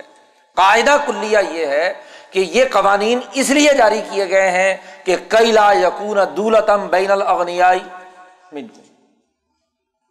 کہ یہ معاشی معاملات، یہ وسائل صرف مالداروں میں گردش نہ کرتے رہیں، اس لیے یہ تمام قوانین ہیں۔ تو کوئی 1000 کے قریب قوانین پر یہ قانون مشتمل، اس کے اثرات 1000 کے قریب آیات کے احکامات پر کیا ہے، براہ راست اثر انداز ہوتے ہیں۔ اس لیے اس سورۃ الحشر میں یہ آیت وہ بنیادی آیت ہے جو دراصل معاشیات کا قانون بیان کرتی ہے، اور معاشی امور کے تمام ذیلی اور ضمنی قوانین پر حاوی ہے۔ اور یہ اس لیے بھی یہ آیت بڑی اہمیت کی حامل ہے کہ یہی وہ آیت ہے جس کی اساس پر عمر فاروق رضی اللہ تعالیٰ عنہ نے عراق کیا بلکہ دنیا بھر کی تمام زمینوں کے بارے میں یہ فیصلہ کیا کہ وہ زمینیں حکومت کی ملکیت ہوں گی۔ جب عراق کی زمینیں فتح ہوئی تو ابو عبیدہ ابن الجراح رضی اللہ تعالیٰ عنہ انہوں نے عمر فاروق کو خط لکھا کہ یہ زمینیں ایران اور عراق کی بڑی بڑی زمینیں ہم نے فتح کی ہیں، تو ان زمینوں کو مجاہدین میں تقسیم کرنے کا حکم جاری کیا جائے، جیسے خیبر کی زمینیں حضور نے تقسیم کی تھی۔ حضرت عمر فاروق کے پاس جب یہ بات پہنچی، حضرت عمر نے کہا کہ یہ تو ٹھیک نہیں، یہ زمینیں اگر میں ان مجاہدین میں جو لڑنے والے تھے جنگ قادسیہ اور کسرا ایران کے خلاف، ان میں تقسیم کر دوں تو باقی لوگوں کے لیے میں معاشی وسائل کہاں سے لاؤں گا؟ دنیا بھر کے بہت سے خطوں سے مسلمان ہو رہے ہیں لوگ، مظلوم اقوام شامل ہو رہی ہیں، ان پر اخراجات کے لیے وسائل کہاں سے آئیں گے اگر ان کو یہ زمین دے دی جائے؟ اس پر اختلاف رائے ہوا، کئی مہینے تک اختلاف رائے صحابہ میں، دو جماعتیں بن گئی، ایک طرف سعد بن معاذ ہیں، عبد الرحمٰن بن عوف ہیں، بلال ہیں، ابو عبیدہ ہیں، اور ایک طرف عمر فاروق اور ان کے ساتھ باقی جماعت کے لوگ ہیں۔ تو عمر فاروق نے باقاعدہ اجلاس بلایا، تمام کی آراء لیں، اور پھر ایک تقریر کی، عمر فاروق کے سامنے یہ آیت آئی، تمام سے کہا کہ ہر آدمی اس معاشی مسئلے کے بارے میں قرآن و سنت سے دلیل لا کر، عمر فاروق نے کہا کہ دیکھو تم رسول اللہ کے صحابہ ہو، تم نے حضور کی صحبت اختیار کی ہے، حضور کی تربیت یافتہ جماعت، یہاں جو بھی فیصلہ ہوگا وہ قرآن و حدیث اور نبی کے فیصلے کے مطابق ہوگا، تم ان تمام کے مطالعے کی بنیاد پر دلیل لاؤ۔ انہوں نے کہا جی سب سے بڑی دلیل تو خیبر میں حضور کی اپنی تقسیم ہے، حضور نے خود تقسیم کیا تھا ایسے، تو وہی تقسیم اب ہونی چاہیے۔ عمر فاروق نے کہا کہ قرآن سے بھی دلیل لاؤ۔ عمر فاروق نے پھر یہ دلیل، یہ آیت، اس آیت میں کہا گیا کہ یہ جو مال فے ہے یہ للفقراء المہاجرین، اگلی آیت میں کہا گیا للفقراء المہاجرین، یہ مال غنیمت مہاجر فقراء کے لیے ہے، اور اس کے بعد والذین تبوؤا الدار والایمان، انصار کے لیے ہے جنہوں نے مدینے میں ان مہاجرین کو کیا ہے پناہ دی تھی۔ اور پھر تیسری بات کہی قرآن نے والذین جاؤوا من بعدہم، جو مہاجر اور انصار صحابہ کے بعد قیامت تک لوگ آئیں گے ان کے لیے والذین جاؤوا من بعدہم، تو تین جماعتوں کے لیے قرآن نے کہا ہے یہ مال غنیمت ہوگا۔ تو عمر فاروق نے سوال کیا کہ بھائی اگر یہ میں تمہارے اندر تقسیم کر دوں زمین، تو مجھے یہ بتاؤ کہ قیامت تک جتنے لوگ مسلمان ہو کر آئیں گے وہ اس زمین سے کیسے فائدہ اٹھائیں گے، اس کے فائدہ اٹھانے کا طریقہ تم بتلا دو، زمین میں تقسیم کر دیتا ہوں۔ کیونکہ جب یہ ملکیت ہو گیا تمہارے، اور ملکیت کے بعد وراثت ہوگی، تو تمہاری نسلیں، تمہاری اولادیں تو اس سے فائدہ اٹھائیں گی، عام مسلمان اس سے کیسے فائدہ اٹھائے گا، اس کا طریقہ بتاؤ۔ عمر فاروق نے کہا اس کا طریقہ ایک ہی ہے کہ یہ زمینیں حکومت کی ملکیت رہیں، جو لوگ اس کو کاشت کر رہے ہیں، اور جیسا کہ وہ ٹیکس پہلے کسرا ایران کو دیتے تھے، ایسے ہی وہ ٹیکس ہمیں دیں گے، اس ٹیکس کو بھی ہم مناسب بنائیں گے۔ وہ جو جزیہ کا قانون نافذ کیا گیا، ٹیکس کا قانون نافذ کیا گیا، اس کے لیے بھی کہا کہ اس میں تخفیف کر دی جائے، مناسب ہو، ظالمانہ ٹیکسز نہیں ہونے چاہیے۔ اور وہ جو مال آئے گا اس مال کو آج آئے گا بیت المال میں، تو آج میں آج کے مسلمانوں میں برابر طور پر تقسیم کر دوں گا، کل آئے گا تو کل تقسیم ہوگا، 100 سال بعد آئے گا تو اس دور کے مسلمانوں کے لیے استعمال میں آئے گا، اور 1000 سال بعد لوگ آئیں گے تو ان کے لیے بھی آئے گا استعمال۔ اس کے علاوہ اور کوئی راستہ نہیں۔ چنانچہ متفقہ طور پر صحابہ نے کہا کہ جب یہ آیت، اس سے استدلال کیا عمر فاروق نے، جو زوردار تقریر کی عمر فاروق نے اور دلیل پیش کی، تو ہمارا سینہ کھل گیا کہ عمر فاروق کا سینہ اللہ نے کھول کر شرح صدر کر دیا، اور اس آیت کا صحیح مفہوم بھی اس دن سمجھ میں آیا جس دن عمر نے یہ تقریر کر کے بات سمجھائی۔ تو اب سب نے متفقہ طور پر، اجماع صحابہ ہو گیا، تمام صحابہ نے متفقہ طور پر فیصلہ کیا کہ ٹھیک ہے جیسے عمر فرما رہے ہیں وہ بات صحیح ہے، درست، کیونکہ لا یکون دولتم بین الاغنیاء منکم کی عملی تفسیر اس کے بغیر ممکن نہیں ہے، ورنہ تو یہ ہوگا کہ یہ مال یا زمین مرتکز ہو جائے گی صرف مالداروں میں۔ کل تک یہ زمینیں کسرا ایران کے جاگیرداروں کے قبضے میں تھی، آج عرب جاگیرداروں کے قبضے میں آ جائیں گی، تو کیا فرق پڑا؟ اس لیے اس کی ایک ہی شکل ہے۔ اسی لیے پورا عراق، پورا ایران، تمام ممالک، مصر وغیرہ، تمام ممالک جتنے بھی اس کے بعد فتح ہوئے، ان تمام کی ملکیت حکومت کے پاس رہی، اس کا خراج اور جزیہ، اس کی تمام چیزیں جو ہیں وہ حکومت کے خزانے میں جمع ہوتی رہی۔ اور حتیٰ کہ جب ہندوستان فتح ہوا، محمد بن قاسم نے ولید بن عبد الملک کے زمانے میں جب ہندوستان فتح کیا تو یہاں کی زمینوں کے بارے میں بھی یہی فیصلہ کیا۔ ہماری فقہ کی تمام کتابوں میں، فتح القدیر اٹھا کر دیکھ لیجئے، صاحب ہدایہ اور باقی تمام لوگوں نے یہ بات واضح کی ہے کہ جس دن محمد بن قاسم نے ہندوستان فتح کیا تو ہندوستان کی فتح کے ساتھ ہی یہاں کی زمینوں کو اراضی المملکہ قرار دے دیا، قومی ملکیت میں لے لی، اور یہ بات فقہ کے قانون میں طے شدہ ہے کہ جس زمین کو فتح کرنے کے بعد سب سے پہلے اس زمین کے بارے میں جو مسلمان حاکم فیصلہ کرے گا قیامت تک اس زمین کی وہ حیثیت بدلی نہیں جا سکتی۔ یہ طے شدہ قانون اور ضابطہ ہے۔ اس دن سے لے کر محمد بن قاسم سے لے کر بہادر شاہ ظفر تک جب تک مسلمانوں کی حکومت اس ہندوستان پر رہی، یہاں کی زمینیں ہمیشہ خراجی رہیں اور حکومت کے پاس رہیں۔ کاشتکار، ان کو کاشتکاری کا حق تھا، وہ صرف کاشتکاری کریں گے اور حکومت کا مطلوبہ ٹیکس ادا کریں گے۔ زمین کی ملکیت کاشتکار کی نہیں ہوتی تھی، نہ کسی جاگیردار کی۔ یاد رکھو لفظ جاگیردار مغل حکومت میں ایک منصب تھا، جاگیردار آئین اکبری میں ایک عہدہ تھا، جیسے ضلعی کلیکٹر ہوتا ہے، ڈپٹی کمشنر ہوتا ہے، اور وہ اپنے علاقے سے ریونیو اکٹھا کرنے کا ذمہ دار تھا، اس کو جاگیردار کہا جاتا تھا۔ وہ اس زمین کا مالک نہیں ہوتا تھا، یہ ایک منصب تھا، اور یہ منصب فوجی عہدوں کے اندر 5,000، 10,000، 20,000، ہاں جی، جتنی فوج وہ تیار کرے گا، اپنے علاقے کا ریونیو اکٹھا کرے گا، اور اس میں سے جو اس علاقے کی فلاح و بہبود کے لیے خرچ ہونا وہاں رکھے گا، فوج تیار کرے گا مرکزی حکومت کے لیے، اور اس میں سے جو مرکز کا حصہ جو طے شدہ ہے اس کے مطابق اپنے صوبے، اور صوبے سے وہ مرکز میں پہنچ جاتا تھا۔ محاصل کا طے شدہ نظام، جاگیردار جو ایک منصب دار ہوتا تھا۔ اسی لیے ایک جاگیردار فوت ہوتا تھا تو ضروری نہیں کہ اس کا بیٹا جاگیردار، بیٹا نااہل اور نالائق ہے تو جو آدمی بھی اس کی جگہ پر جاگیردار بنایا جا سکتا تھا اس کو بنا دیا جاتا تھا۔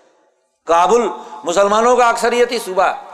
ضلع رہا قدیم زمانے سے، وہاں کا جاگیردار ایک سکھ، ایک ہندو، اورنگزیب کے زمانے میں جس کو سب سے بڑا مسلمان آپ نمائندہ کہتے ہیں، اس کے زمانے میں کابل کا گورنر ایک ہندو ہے، جاگیردار۔ یاد رکھو یہ جاگیرداری ہندوستان میں ملکیت کے نام پر یہ انگریزوں نے 1835 کے بعد شروع کی۔ پنجاب پر قبضہ کرنے کے بعد 1839 میں یہاں پنجاب میں باقاعدہ جاگیرداری کا سسٹم تشکیل دیا۔ خود پینڈرل مون جو چیف سیکرٹری پنجاب بھی رہا اور بہاول پور کا وہ ریزیڈنٹ افسر بھی رہا ہے، نواب بہاول پور کا، اس نے کہا کہ ہم نے یہ ملکیتی نظام جان بوجھ کر دیا تاکہ اس کے ذریعے سے وہ جو پنچایتی سسٹم مغلوں کا تھا وہ ٹوٹ جائے، اور ان لوگوں کو جنہوں نے غداریاں کی انگریزوں کے لیے،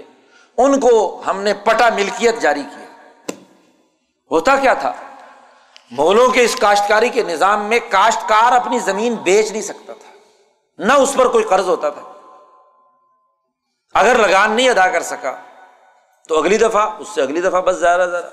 نہیں تو لگان معاف کر دیا، کوئی آفت آ گئی۔ انگریزوں نے بنگال پر زمین پر قبضہ کرنے کے لیے جو حربہ اختیار کیا وہ یہ کہ پہلے تو وہ زمینیں جو زمینیں حکومت کی تھی، مغل بادشاہ کی آئینی بادشاہت تھی، اس لیے اس کی ملکیت سے نکالنے کا طریقہ وضع کیا کہ پہلے تو جاگیردار بنائے، ان کو پٹا ملکیت جاری کیا، پھر ان پر ظالمانہ ٹیکس لگائے، اور جب وہ ظالمانہ ٹیکس دینے کے قابل نہیں ہوتے تھے تو ان کو کہتے تھے کہ دیکھو اتنا ٹیکس تمہارے ذمے ہے، یہ تم نے ادا نہیں کیا، تو ایسے کرو کہ تمہاری زمین کی جو قیمت ہے نا اپنی، جو تمہارے قبضے میں ہے، اس کو بیچ دو، ملکیت کو بیچ دو۔ تو چونکہ پٹا ملکیت دیا ہوا ہے تو وہ اونے پونے داموں میں وہاں بمبئی کے سیٹھ بلا کر جو غدار ہوتے تھے ان سے کہتے کہ تم خرید لو، تو وہ ان غریب کاشتکار مسلمانوں سے جو وہاں کاشتکاری کر رہے ہوتے تھے ان سے وہ پٹا ملکیت خرید لیا، اور جناب زمین پہ قبضہ ہو گیا۔ اس کے بعد ان سے کہا بھاگو یہاں سے، یعنی ٹیکس کے نتیجے میں ان کی جو روزگار کا سلسلہ اور بندوبست تھا وہ بھی ختم۔ یہ بنگال میں قحط کیوں پڑا؟ اسی لیے پڑا کہ بنگال کے کاشتکاروں سے زمینیں چھین کر بڑے بڑے جاگیرداروں کو ان کے پٹا ملکیت کے خریدنے کی آزادی دے دی۔ مغلوں کے نظام میں پٹا ملکیت تھا ہی نہیں کہ زمین بیچ سکے، اس لیے کسی کاشتکار کو اپنی زمین سے بے دخل نہیں کیا جا سکتا تھا۔ وہ زمین پر کاشتکاری کرتا ہے، ٹیکس زیادہ بن کے آیا تو اگلے سال دے دے گا، اس سے اگلے سال دے دے گا، لیکن اس کا روزگار تو جاری رہے گا نا، اس کے کھانے پینے کا سلسلہ تو جاری رہتا تھا، لیکن انہوں نے جان بوجھ کر زمینوں پہ، اور یہ اسی طرح جب پنجاب میں یہاں آئے تو پنجاب کی زمینیں بھی اسی طرح انہوں نے قبضہ کی، اور پھر بڑے بڑے جاگیرداروں، غداروں، لٹیروں کو کیا ہے، لغاری مزاریوں کو یہاں پر دی اسی طرح۔ تو یہ جاگیرداری سسٹم 1835 کے بعد آیا، اور دنیا بھر کے انقلابیوں نے لکھا ہے کہ سب سے بڑا ظلم ایسٹ انڈیا کمپنی نے ہندوستان پر یہ کیا کہ پرانا جو پنچایتی معاشی نظام، سیاسی نظام تھا، اسے توڑ کے یہاں کا فرسودہ قسم کا جاگیرداری نظام مسلط کر کے یہاں کی زمینوں کو قبضے میں لینے اور اس کی ملکیت جاری کرنے کا قانون جاری کرنا، یہ سب سے بڑا ظلم کیا گیا۔ تو مسلمانوں کے زمانے میں کبھی یہ تصور نہیں رہا۔ آج نام نہاد شیخ الاسلام ملکیت کے تقدس کے نام پر جاگیرداری کو تحفظ دے رہے ہیں، وفاقی شرعی عدالت میں بیٹھ کر کروڑوں کی رشوتیں لے کر اور کروڑوں کے پیسے کھا کر جاگیرداروں، لغاریوں، مزاریوں کے حق میں باقاعدہ فیصلے جاری کر رہے ہیں کہ جی زمین بڑی مقدس ملکیت ہے، یہ ملکیت جو جمعہ جمعہ 4 دن انگریزوں کی دیوی غداری کے عوض میں وہ ملکیت تو مقدس ہو گئی، اور یہ جو قرآن کا 1200 سال کا تسلسل کا فیصلہ ہے اس کو ایک طرف رکھ دیا اٹھا کر۔ قرآن نے تو واضح طور پر کہا تھا کہ لا یکون دولتم بین الاغنیاء منکم، مال جو ہے یہ تو مالداروں کے درمیان صرف گردش نہیں کرتے رہنا چاہیے، انسانی سوسائٹی کی یتیم، مسکین اور ان کے حقوق کے لیے بھی اس کو خرچ میں آنا چاہیے، استعمال میں آنا چاہیے۔ تو قرآن حکیم نے یہ بنیادی اہم قانون معاشی اقدام کے طور پر اس صورت مبارکہ میں بیان کیا۔ اگلے رکوع میں قرآن حکیم نے منافقین کا ذکر کیا ہے اور ان کی مذمت کی ہے اور بتلایا ہے کہ ان کے نفاق کا اثر ان کی تباہی اور بربادی کی صورت میں ضرور ظاہر ہو۔ ان کی حالت بیان کی کہ وہ عقل نہ رکھنے والی قوم ہے اور ان قریب وہ اپنے ان کرتوتوں کی سزا بھگتیں۔ آخری رکوع میں قرآن نے کہا یا ایھا الذین آمنوا اتقوا اللہ، اے ایمان والو اللہ سے ڈرو، اور ولتنظر نفس ما قدمت لغد، ہر آدمی کو یہ دیکھنا چاہیے کہ اس نے کل کے لیے کیا تیاری کی ہے، کل کے لیے اس کی کیا جد و جہد اور کوشش، مستقبل کی فکر کرے۔ اور مستقبل کی فکر یہ ہے کہ قرآن کے اس پیغام پر غور و فکر کریں، اس کو مانیں، اس کو تسلیم کریں۔ قرآن نے جو گفتگو کی ہے، قرآن نے کہا تلک الامثال نضربها للناس لعلهم يتفکرون، یہ مثالیں قرآن حکیم بار بار بیان کرتا ہے انسانوں کے لیے تاکہ وہ غور و فکر کریں اور اس پر عمل کریں۔ تو اس سورۃ الحشر میں مسلمان انقلابی جماعت دو اقدام کرے گی، قذف فی قلوبهم الرعب، دشمن پر اپنی سیاسی طاقت کا رعب پیدا کرے گی، اور نمبر دو جو معاشی وسائل حاصل ہوں گے وہ صرف مالداروں میں گردش نہ کرتے رہیں بلکہ یتیموں اور مسکینوں اور مسافروں اور تمام ضرورت مندوں کے لیے ان کے خرچ کرنے کا معاشی اقدام اور نظام بنانے کی ضرورت ہے۔ اگلی سورت سورت الممتحنہ ہے۔ اس سورت میں قرآن حکیم نے اس مسلمان جماعت کے لیے 4 بنیادی قوانین بیان کیے۔ پہلا قانون، دشمن کو دشمن سمجھ کر اپنی جماعت کے داخلی نظام میں کیے ہوئے فیصلوں کو راز میں رکھنا، راز کی حفاظت یہ بنیادی چیز ہے۔ دشمن کو دشمن نہ سمجھا جائے، دشمن کو دوست بنا لیا جائے، تو اس سے بڑی حماقت کوئی نہیں۔ سانپ کو دودھ پلا کر پالنا اپنے آپ کو ڈسوانے کے مترادف ہے۔ تو قرآن نے یہاں واضح طور پر حکم دیا یا ایھا الذین آمنوا لا تتخذوا عدوی وعدوکم، میرے دشمن اور اپنے دشمن کو دوست مت بناؤ، لا تتخذوا اولیاء، اور محبت کے پیغامات مت بھیجو، بلکہ جو تم نے فیصلے کیے ہیں، راز تمہارا ہے، اس راز کی حفاظت کرو۔ دشمن کو تمہارے راز کا نہیں پتہ چلنا چاہیے۔ دیکھو آپ دشمن کے خلاف کوئی اقدامات کرنا چاہتے ہیں، آپ نے پالیسی فیصلے کیے ہیں، اگر وہ قبل از وقت افشا ہو جائیں تو آپ کی ساری حکمت عملی دری کی دری رہ جائے گی۔ اور یہ قانون اس واقعے کے تناظر میں نازل ہوا کہ جب فتح مکہ سے پہلے حضور صلی اللہ علیہ وسلم نے مکہ پر حملہ کرنے کا جو منصوبہ بنایا ہوا تھا، پوری رازداری سے وہ منصوبہ تشکیل دے دیا گیا کہ کس طریقے سے مسلمان فوج مدینے سے مکے پر حملہ آور ہوگی، اور اس کی وجہ بھی تھی کہ صلح حدیبیہ پہ جو معاہدہ ہوا تھا اس کے تحت مسلمانوں کو یہ اجازت تھی کہ وہ حجاز کے جس قبیلے سے بھی معاہدہ کریں وہ ان کا حلیف ہوگا، اور مکے والوں کو یہ اجازت تھی کہ وہ جس کے ساتھ بھی معاہدہ کر لیں وہ ان کا حلیف ہوگا۔ تو دو قبیلے تھے، بنو بکر اور بنو خزاعہ، ایک حضور کا حلیف اور ایک مکے والوں کا حلیف۔ تو مکے والوں نے حضور کے حلیف قبیلے کو نقصان پہنچایا تو معاہدہ توڑا۔ حضور نے وفد بھیجا مکے والوں کے پاس اور مکے والوں سے کہا کہ دیکھو معاہدے کے مطابق تم نے زیادتی کی ہے ہمارے حلیفوں کے ساتھ، تو یا تو تاوان دو، جو ان کا نقصان ہوا ہے وہ پورا کرو، تو تب تو یہ معاہدہ برقرار رہ سکتا ہے، ورنہ نہیں۔ انہوں نے تاوان دینے سے انکار کر دیا، اس کا مطلب یہ کہ وہ معاہدہ توڑنے کے لیے تیار ہو گئے۔ معاہدہ سب سے پہلے حدیبیہ کا خود مکے والوں نے توڑا۔ اب حضور کو جب یہ بات پتہ چلی تو حضور نے پوری جنگی تیاری اپنی شروع کر دی کہ مکے پر اب اس معاہدے کے تحت دیکھو غیر مسلم معاہد، اس کی حفاظت کے لیے حضور مکہ میں لڑنے کے لیے جا رہے ہیں مکے والوں سے۔ تو جب یہ تیاری کی، اس کی پوری پلاننگ بنا لی، تو یہ راز ظاہر ہے کہ جو جماعت کے لوگ تھے ان کو تو معلوم تھا کہ حضور کی یہ تیاری ہے۔ تو ایک بدری صحابی ہیں، انہیں یہ راز معلوم ہوا، ان کے کچھ عزیز و رشتے دار مکہ میں تھے، وہ انہوں نے سوچا کہ حضور تو نبی ہیں، ویسے بھی فتح ہو جائے گی انہیں، تو چلو میں مکے والوں پر اپنا احسان جتا کر اپنے جو میرے خاندان کے وہاں لوگ ہیں ان کے تحفظ کے لیے ان کو قبل از وقت اطلاع کر دوں تاکہ وہ اپنا جو بھی کچھ کر سکتے ہیں کر لیں۔ تو انہوں نے خط لکھا اور خط لکھ کے ایک خاتون کو دیا کہ تم مکہ پہنچا دو۔ اس نے اپنے بالوں میں خط چھپایا اور چل پڑی مدینے سے۔ جیسے ہی وہ خط یہاں سے نکلا تو اللہ نے حضور صلی اللہ علیہ وسلم کو وحی کے طور پر بتلا دیا کہ وہ خاتون تمہارا راز لے کر مکہ جا رہی ہے۔ حضور نے اسی وقت حضرت علی رضی اللہ تعالیٰ عنہ اور ایک اور صحابی، دو آدمیوں کو بھیجا کہ تیز رفتار گھوڑوں پر دوڑو، ایسی ایسی عورت ہے اس طرح کی اور اس طرح کے اونٹ پہ سوار ہے، اس عورت کو پکڑو اور اس سے وہ خط لے کر آؤ۔ تو یہ دونوں پہنچے، راستے میں ابھی 10-15 میل کا فاصلہ اس خاتون نے طے کیا تھا کہ حضرت علی وہاں پہنچ گئے۔ اس عورت سے پکڑ لیا، اسے اتار لیا اونٹ سے، اس سے کہا کہ خط دو۔ اس نے کہا نہیں ہے۔ بہت کچھ آگے سے اس نے اکڑ پکڑ کی تو حضرت علی نے کہا دیکھو ہم اس بات کی اب پرواہ نہیں کریں گے، خط تمہارے پاس ہے، یا تو خط دے دو ورنہ ہم پورے جسم کی تمہاری تلاشی لیں گے، کپڑے اتار دیں گے تیرے، ورنہ خط نکال دو۔ گھبرا گئی اور اس نے اپنے بالوں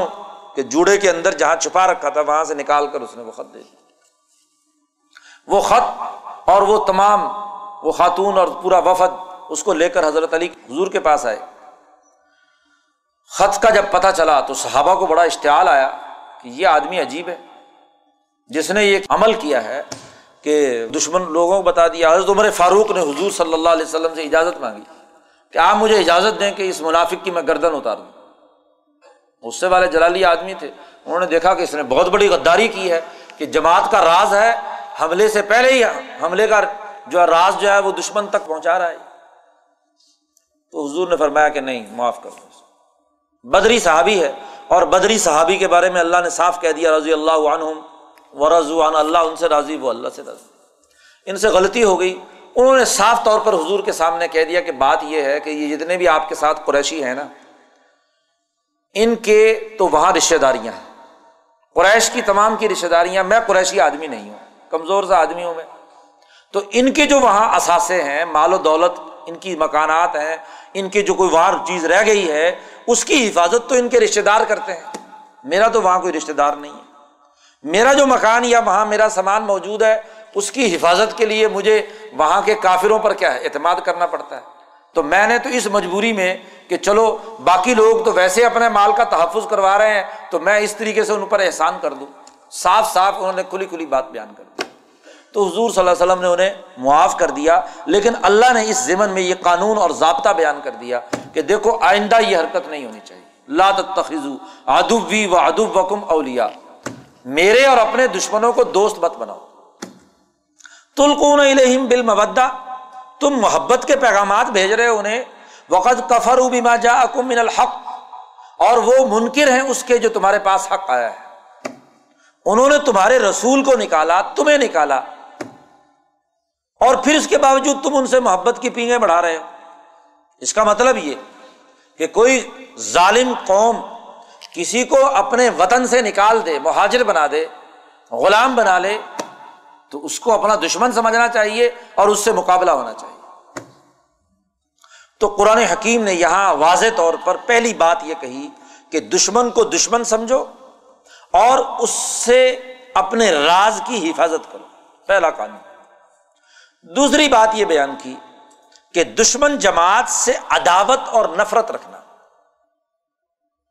اور اس سے برات کا اعلان کرنا، یہ مسلمان جماعت کی دوسری بڑی بنیادی ضرورت ہے۔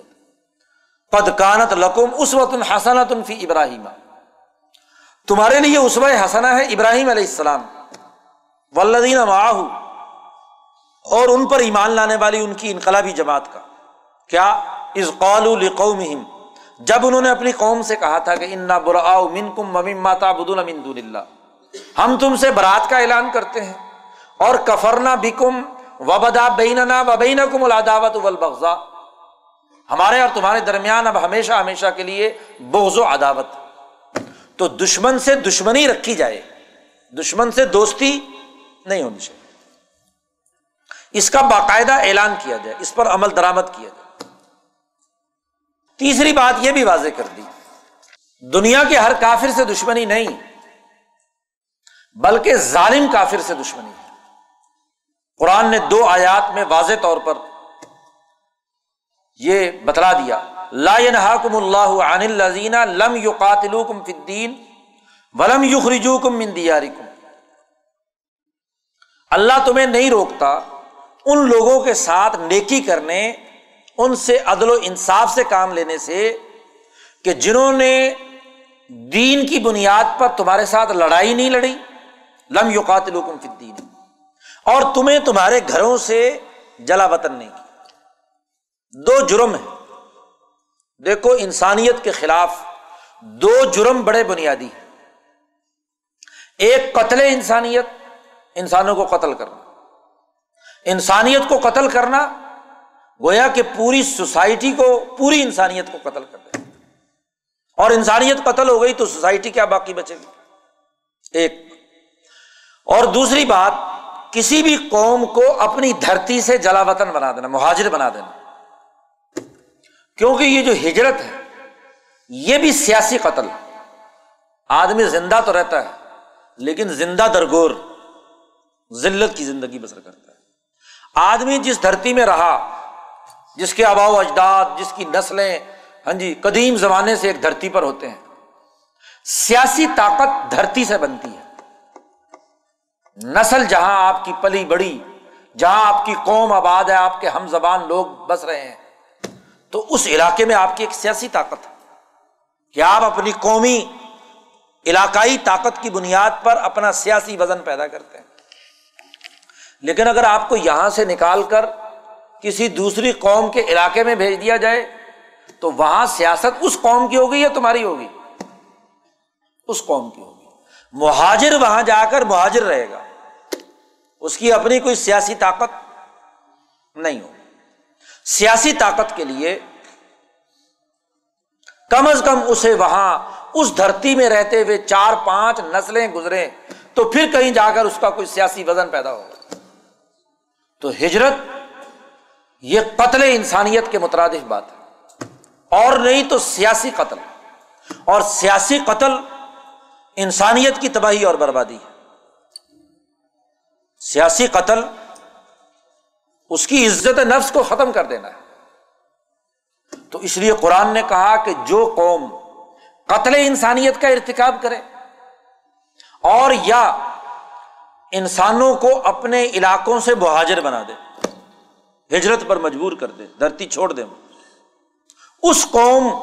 کے ساتھ تو صلح نہیں ہو سکتی، وہ تمہارا دشمن، اور خواہ یہ کام کافر کریں یا نام نہاد مسلمان کریں، اگر یہ دو کام کرتے ہیں جی، اور اگر یہ دو کام کسی کافر نے نہ کیے ہوں، اس کے ساتھ صلح ہو سکتی ہے، اس کے ساتھ معاملات طے ہو سکتے ہیں۔ تو اللہ تمہیں نہیں روکتا ایسے کافروں کے ساتھ احسان کرنے، عدل و انصاف کی بنیاد پر ان کے ساتھ اتحاد کرنے سے نہیں روکتا۔ وہ کافر جنہوں نے لم یقاتلوکم فی الدین، تم سے لڑائی نہیں لڑی، اور ولم یخرجوکم من دیارکم، اور تمہیں تمہارے گھروں سے نہیں نکالا، جلا وطن نہیں کیا، ان کے ساتھ ان تبروہم، تم ان کے ساتھ نیکی کرو، وتقسطوا الیہم، اور ان کے ساتھ عدل و انصاف کے ساتھ پیش آؤ، اس کے ساتھ اس کے ذریعے سے ان کے ساتھ معاملات طے کرو، ٹھیک ہے، ان اللہ یحب المقسطین، اللہ تعالیٰ انصاف کرنے والوں کو پسند کرتا ہے۔ گویا کہ ایسے غیر مسلموں کے ساتھ جنہوں نے تمہیں اپنے علاقے سے نہیں نکالا، تمہیں قتل نہیں کیا، تم کانگریس بنا سکتے ہو، اتفاق ان کے ساتھ کر سکتے ہو، معاہدہ کر سکتے ہو۔ انما ینہاکم اللہ، اللہ تمہیں روکتا ہے ان لوگوں سے، قاتلوکم فی الدین، جنہوں نے تمہیں قتل کیا، وَأَخْرَجُوكُم مِّن دِيَارِكُم، اور تمہیں تمہارے گھروں سے نکالا، وَظَاهَرُوا عَلَىٰ إِخْرَاجِكُم،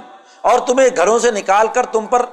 غالب آ گئے، أَن تَوَلَّوْهُمْ، کہ تو ان کے ساتھ دوستی کرو، اور یاد رکھو وَمَن يَتَوَلَّهُمْ، جو ان کے ساتھ دوستی کرے گا فَأُولَٰئِكَ هُمُ الظَّالِمُونَ، وہی ظالم ہے، جو ان سے دوستی کرے گا وہی ظالم ہے، چاہے عقیدہ کا مسلمان ہی کیوں نہ ہو، فَأُولَٰئِكَ هُمُ الظَّالِمُونَ۔ قرآن نے واضح کہہ دیا مسلمانوں سے بھی کہ جو ایسے ظالموں سے دوستی کرے گا وہ انہی میں سے ہو جائے گا، انہی ظالموں کا حصہ بنے گا۔ اندازہ لگائیے ایک بہت اہم سیاسی قانون کہ دنیا کے ہر کافر سے لڑائی نہیں، کافروں کی دو حصے بنا دیے کہ جس کافر نے قتل انسانیت کا ارتکاب اور انسانیت کو ہجرت پر مجبور کیا ہو، ان سے تو کوئی صلح نہیں، اور جنہوں نے یہ دو کام نہ کیے ہوں، چاہے عقیدے کا کفر بھی ہو، ان کے ساتھ تعلقات ہیں۔ فتح مکہ تک حضور نے ان تمام قبائل کے ساتھ صلح کی جو کفر پر بھی تھے، اور انہوں نے وہ حرکت نہیں کی تھی، اور مکے کے کافروں نے یہ دونوں کام کیے تھے۔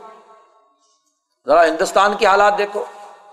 مسلمانوں نے 800 سال ہندوستان پر حکومت کی ہے، آخری بادشاہ آپ کا بہادر شاہ ظفر ہے، کیا اس عرصے میں ہندوؤں نے تمہیں نکالا یہاں سے، تمہیں قتل کیا؟ بولتے نہیں، تمہیں اس 800 سال میں قتل کیا، تمہیں اس جگہ سے ہجرت کرنے پر مجبور کیا؟ نہیں۔ اور اس کے اس عرصے میں اگر کسی نے تمہاری حکومت چھینی تو وہ انگریز تھا، برطانوی سامراج تھا جی، 7 سمندر پار سے آنے والے انگریزوں نے آ کر تمہیں اپنے گھروں سے بھی نکالا، تمہارا قتل عام بھی کیا۔ 1857 کی جدوجہد آزادی میں 55,000 تو صرف علماء قتل ہوئے، باقی جو لاکھوں انسانیت قتل ہوئی اس کا تو اعداد و شمار ہی نہیں۔ 1757 سراج الدولہ کے قتل سے لے کر بہادر شاہ ظفر کے قتل تک، اس 100 سال میں قتل انسانیت بھی کیا، اور کس وجہ سے کیا؟ قرآن نے جو کہا تھا قاتلوکم فی الدینی، دین کے سسٹم کی وجہ سے تمہارے ساتھ لڑائی لڑ کر اپنا سسٹم ظالمانہ قائم کیا، اور پھر 1857 سے لے کر 1947 تک تمہارے ساتھ یہ سلوک کیا، تو قتل کا ارتکاب بھی کیا، اور اسی کے نتیجے میں تمہیں ہجرت پر بھی مجبور کیا، تقسیم در تقسیم کے عمل کے ذریعے۔ تو جس دشمن نے 2 جرم کیے اس کے ساتھ تو آج تمہاری دوستی ہے، برطانیہ تمہارا دوست ہے، امریکہ تمہارا دوست ہے، یورپ کے یہ سارے بھیڑیے ان کے ساتھ تمہارے یارانے ہیں، ان کے ساتھ تمہارے تعلقات ہیں۔ امریکہ جو عالمی بدماش، جس نے جاپان پر بم گرا کر انسانیت تباہ کی بلا وجہ، بغیر کسی ضرورت کے، صرف تجربہ کرنے کے لیے قتل انسانیت کا ارتکاب کیا۔ یہ دنیا بھر میں جتنے مہاجرین بنائے، فلسطینی مہاجر جن کو مہاجر بنانے کے لیے باقاعدہ امریکہ نے ساری سازشیں کی، افغانستان کے مہاجر، کشمیر کے مہاجر، صومالیہ میں تباہی اور بربادی اتاری اور وہاں مہاجر بنائے، جہاں بھی مہاجر بنایا گیا اپنے سیاسی مفادات کے لیے، اس خطے کو غلام بنانے کے لیے۔ تو جو طاقت و قوت قتل انسانیت کا ارتکاب بھی کرتی ہے، انسانوں کو مہاجر بھی بناتی ہے، یعنی ان کا سیاسی قتل بھی کرتی ہے، اس کے ساتھ تو تمہاری دوستی تعلقات، اور جس نے نہ تمہاری حکومت چھینی اور نہ تمہیں ہجرت پر مجبور کیا، ان کے ساتھ تمہاری دشمنی۔ عجیب بات ہے، قرآن تو کہے کہ لا ینہاکم اللہ، تمہیں روکتا نہیں اللہ تعالیٰ ان لوگوں کے ساتھ معاملہ طے کرنے کے لیے جو دو یہ جرم نہ کریں، اور ہم کہیں گے کہ نہیں جی ہم نے تو ان سے لڑنا ہے، جی ہم نے تو انہی سے لڑنا ہے۔ اور اللہ تعالیٰ کہتا ہے انما ینہاکم اللہ، تمہیں اللہ روکتا ہے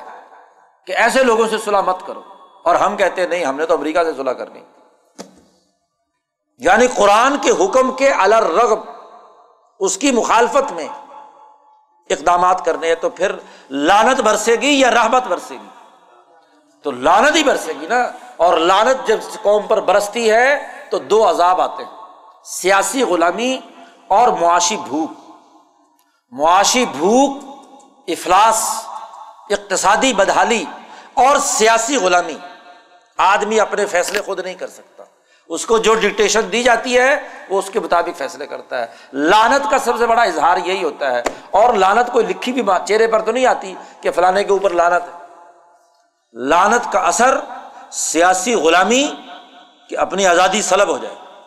اور معاشی غلامی اور بھوک اور افلاس کی شکل میں۔ تو تیسرا قانون قرآن نے کہا کہ دیکھو قتل انسانیت کی ارتکاب کرنے والے انسانوں کو مہاجر بنانے والوں کے ساتھ تمہارا کوئی دوستی نہیں ہونی چاہیے، تعلق نہیں ہونا چاہیے۔ اور چوتھا قانون اس صورت میں بیان کیا، یا ایھا الذین آمنوا اذا جاءکم المؤمنات، کہ مومن جماعت مرد اور عورت ان کا امتحان لیا جائے پارٹی میں داخل ہونے سے پہلے۔ امتحان میں جب کامیاب ہو جائیں، طے ہو جائے کہ یہ پارٹی کے ممبر بنانے ہیں، تو پھر ان پارٹی ممبران سے حلف لیا جائے۔ کیا حلف؟ قرآن نے حلف کے الفاظ بیان کیے کہ وہ اللہ کے ساتھ کسی کو شریک نہیں ٹھہرائیں گے، یبایعنک علی اللہ یشرکن باللہ، نمبر ایک، شیئا ولا یسرقن، چوری نہیں کریں گے، زنا نہیں کریں گے، قتل نہیں کریں گے، کوئی نافرمانی نہیں کریں گے، وغیرہ وغیرہ۔ یہ وہی بیعت ہے جو اولیاء اللہ اپنے مریدوں سے لیتے ہیں، یہ حضور نے صحابہ سے لی، یہ حلف ہے کہ وہ خدا پرستی اور انسانیت دوستی کا عہد اٹھائے گا کہ اللہ کے ساتھ کسی کو شریک نہیں کرے گا، اور انسانی سوسائٹی کی تشکیل میں مال اور خود انسان کی عزت و احترام، دو بنیادی چیزیں ہیں، ان دونوں کا احترام کرے گا۔ کسی کا مال چوری ڈاکے سے نہیں لے گا، ظلم و استحصال سے، کسی انسان کو قتل نہیں کرے گا، اس پر جھوٹی تہمت نہیں لگائے گا، یہ کوئی نافرمانی نہیں کرے گا، یہ حلف اٹھائے۔ تو مسلمان جماعت کے لیے حلف اٹھانے کا قانون منظور کیا گیا۔ چار بنیادی چیزیں ہیں، دشمن کو دشمن سمجھنا، اپنے راز کی حفاظت کرنا، اور پھر یہ واضح کرنا کہ ہر وہ کافر یا ظالم جو دو یہ جرم کرے اس کے ساتھ کبھی دوستی نہ کرنا، اور جو یہ نہیں کرتا اس کے ساتھ دوستی کی جا سکتی۔ اور مسلمان جماعت میں جب افراد داخل ہوں تو اچھی طرح چھان پھٹک کر امتحان لیا جائے، اور پھر ان سے یہ حلف اٹھوایا جائے کہ وہ قتل انسانیت جیسے جرائم اور اللہ کے ساتھ شرک وغیرہ جیسے کفر اور ظلم کو قبول نہیں کریں۔ چار باتیں اس صورت میں بیان کی گئی۔ اگلی صورت صورت الصف، اس صورت کا آغاز بھی سبح للہ ما فی السماوات و ما فی الارض وہو العزیز الحکیم، یہ بھی مسبحات میں سے ہے، چوتھی صورت۔ اس صورت میں قرآن حکیم نے غلبہ دین کو حاصل کرنے کے لیے یا دین کے نظام کو غالب کرنے کے لیے صف بندی، تنظیم، منظم طاقت و قوت کی اہمیت بیان کی ہے۔ قرآن نے سب سے پہلے یہاں اس صورت میں کہا ان اللہ یحب الذین یقاتلون فی سبیلہ صفا کانہم بنیان مرصوص، بے شک وہ لوگ اللہ انہیں پسند کرتا ہے جو اللہ کے راستے میں دشمن سے لڑتے ہیں صف بنا کر، سیسا پلائی ہوئی دیوار بن کر۔ تو صف بندی، اس کی تنظیمی طاقت و قوت، قرآن نے اس کی تعریف کی، اور اسی اساس پر اس جماعت کو دین کے غلبے کے لیے کام کرنا ہے۔ چنانچہ اس صورت میں وہ آیت دوبارہ آج آپ کے سامنے آئی جو پہلے 10ویں پارے میں بھی گزر چکی ہے، هو الذی ارسل رسولہ بالہدی ودین الحق لیظہرہ علی الدین کلہ ولو کرہ المشرکون۔ کہ اللہ نے یہ دین حق دے کر بھیجا ہے اس لیے کہ لیظہرہ علی الدین کلہ، کہ تمام ادیان پر اس کو، نظاموں پر اس کو غالب کیا جائے، اگرچہ مشرک کتنے ہی ناپسند کریں۔ درمیان میں سورۃ الفتح میں بھی یہ آیت آئی، لیکن وہاں آخر میں ہے وَکَفَىٰ بِاللَّهِ شَهِیدًا، اور یہاں ہے وَلَوْ كَرِهَ الْمُشْرِكُونَ، یہاں بھی اور پیچھے سورۃ توبہ کے اندر بھی 3 دفعہ قرآن میں یہ آیت آئی، اور اس نے اپنا مقصد اور ہدف واضح کر دیا۔ اس سورت کے اندر ایک آیت جو 1000 آیات سے بہتر ہے وہ یہ آیت هُوَ الَّذِي أَرْسَلَ رَسُولَهُ بِالْهُدَىٰ وَدِينِ الْحَقِّ، کہ جو غلبہ دین کے نظریے کی وضاحت کرتی ہے۔ غلبے سے متعلق جتنی بھی آیات جو دین کے غلبے کی اہمیت واضح کرتی ہیں، وہ تمام آیات کا بنیادی اور جامع قانون وہ اس آیت مبارکہ میں بیان کر دیا۔ اور پھر قرآن حکیم نے اس غلبے کے لیے جو طریقہ کار وضع کیا ہے، جہاد کا، جدوجہد اور کوشش کا، اس کی اہمیت بیان کی ہے۔ اور قرآن نے کہا یا ایھا الذین آمنوا هل ادلکم علی تجارۃ تنجیکم من عذاب الیم، کیا تمہیں بتلائی نہیں جائے ایسے تجارت، ایسا سودا جو تمہیں دردناک عذاب سے بچائے؟ اللہ اور اس کے رسول پر ایمان لاؤ، وتجاہدون فی سبیل اللہ باموالکم وانفسکم، اپنے مال اور اپنی جان سے اللہ کے راستے میں جہاد کرو، اس سے یہ نتیجہ غلبہ دین کا پیدا ہوگا۔ اس ضمن میں قرآن نے اس صورت میں حضرت موسیٰ اور حضرت عیسیٰ کا واقعہ بیان کر کے ان کی اولو العزم جدوجہد کے تذکرے کے تناظر میں یہ ذمہ داری مسلمان جماعت پر عائد کی ہے۔ اگلی صورت صورت الجمعہ ہے، اس کا آغاز بھی یسبح للہ ما فی السماوات و ما فی الارض الملک القدوس العزیز الحکیم، اللہ کے لیے تسبیحات کرتی ہیں وہ تمام چیزیں جو آسمانوں اور زمینوں میں ہیں، وہی بادشاہ ہے، وہی مقدس ہے، وہی زبردست ہے، وہی حکمت والا ہے۔ یہ بھی مسبحات میں سے صورت ہے، اور اس میں ایک آیت جو تمام آیات کی جامع ہے وہ دوسری آیت ہے، هو الذی بعث فی الامیین رسولا منہم یتلو علیہم آیاتہ ویزکیہم ویعلمہم الکتاب والحکمہ وان کانوا من قبل لفی ضلال مبین۔ اللہ نے رسول کو بھیجا 3 کام دے کر، تزکیہ قلوب، تعلیم کتاب، اور سیاست یا حکمت کی تربیت، شریعت، طریقت اور سیاست۔ یہ آیت پیچھے بھی گزر چکی ہے سورۃ آل عمران میں، وہاں بنیادی اس کا جو دائرہ ہے وہ بھی واضح کر دیا ہے، تو یہاں بھی قرآن حکیم نے دوبارہ اس سورت کے اندر اس کو واضح کیا ہے۔ تو یہ 3 بنیادی دائرے ہیں۔ یہ آیت چونکہ تزکیے سے متعلق جتنی آیات جمع کر لو، تعلیم کتاب سے متعلق آیات جمع کر لو، اسی طرح تعلیم حکمت یا حکمت سے متعلق آیات جمع کر لو، تو وہ تقریباً 1000 کے قریب آیات بنتی ہیں، جن کی جامعیت کو یہ ایک آیت لیے ہوئے قرآن کی تعلیم کے تناظر میں،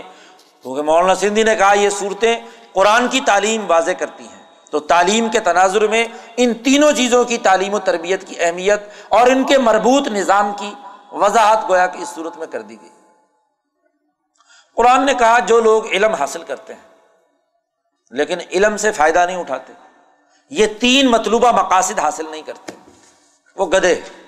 مثل الذین حملوا التوراۃ ثم لم یحملوها، ان لوگوں کی مثال کہ جن کو تورات اٹھوائی گئی تھی، کہا تھا تو تورات پڑھاؤ، لیکن انہوں نے اس تورات کی ذمہ داریاں پوری نہیں کی، اور وہ یہی 3 ذمہ داریاں تھیں۔ قرآن کہتا ہے کمثل الحمار، وہ گدھے کی طرح ہے، یحمل اسفارا، کہ اس گدھے کے اوپر کتابیں لدی ہوئی ہیں، تو گدھے کو کیا فائدہ؟ کوئی فائدہ ہے؟ کتنی بڑی بری مثال دی ہے ان علماء کی، ان مذہبی نمائندوں کی، کہ جن کے اوپر کتابیں لدی ہوئی ہیں اور کتابوں سے کوئی فائدہ نہیں اٹھاتے۔ فائدہ تو یہ تھا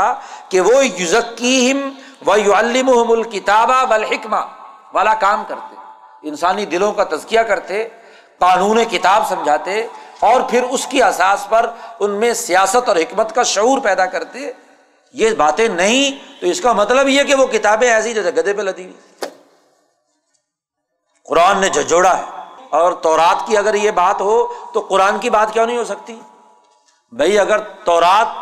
گدھوں کے پاس آئی ہوئی ہو تو قرآن گدھوں کے پاس ہو تو پھر وہاں بھی تو یہی نتیجہ نکلے گا۔ تو قرآن نے واضح کر دیا کہ اس تعلیم کا فائدہ تبھی ہے جب شریعت، طریقت اور سیاست کی جامعیت کے مطابق دین کے غلبے کی جدوجہد اور کوشش کی جائے۔ اگلی صورت منافقون ہے اور اس میں منافقت کا تذکرہ کیا۔ منافقین کے کیا رویے جو اس تعلیم سے منافقانہ سوچ رکھتے ہیں، بظاہر تو ایمان لے آئے، قرآن کو مانتے ہیں، لیکن اپنی خواہشات، مفادات، اولاد اور مال کی محبت وہ ان کے اوپر چھائی ہوئی ہے۔ تو قرآن نے سبب بتلا دیا کہ پچھلی صورت میں جن گدھوں کا ذکر ہوا تھا کہ جن کے اوپر کتابیں لدی ہوئی ہیں وہ دراصل منافق ہیں، اس لیے کہ وہ سرمایہ پرستی، مال و دولت اور اپنی اولاد کی محبت کے اندر ڈوبے ہوئے۔ قرآن نے کہا اذا جاءک المنافقون،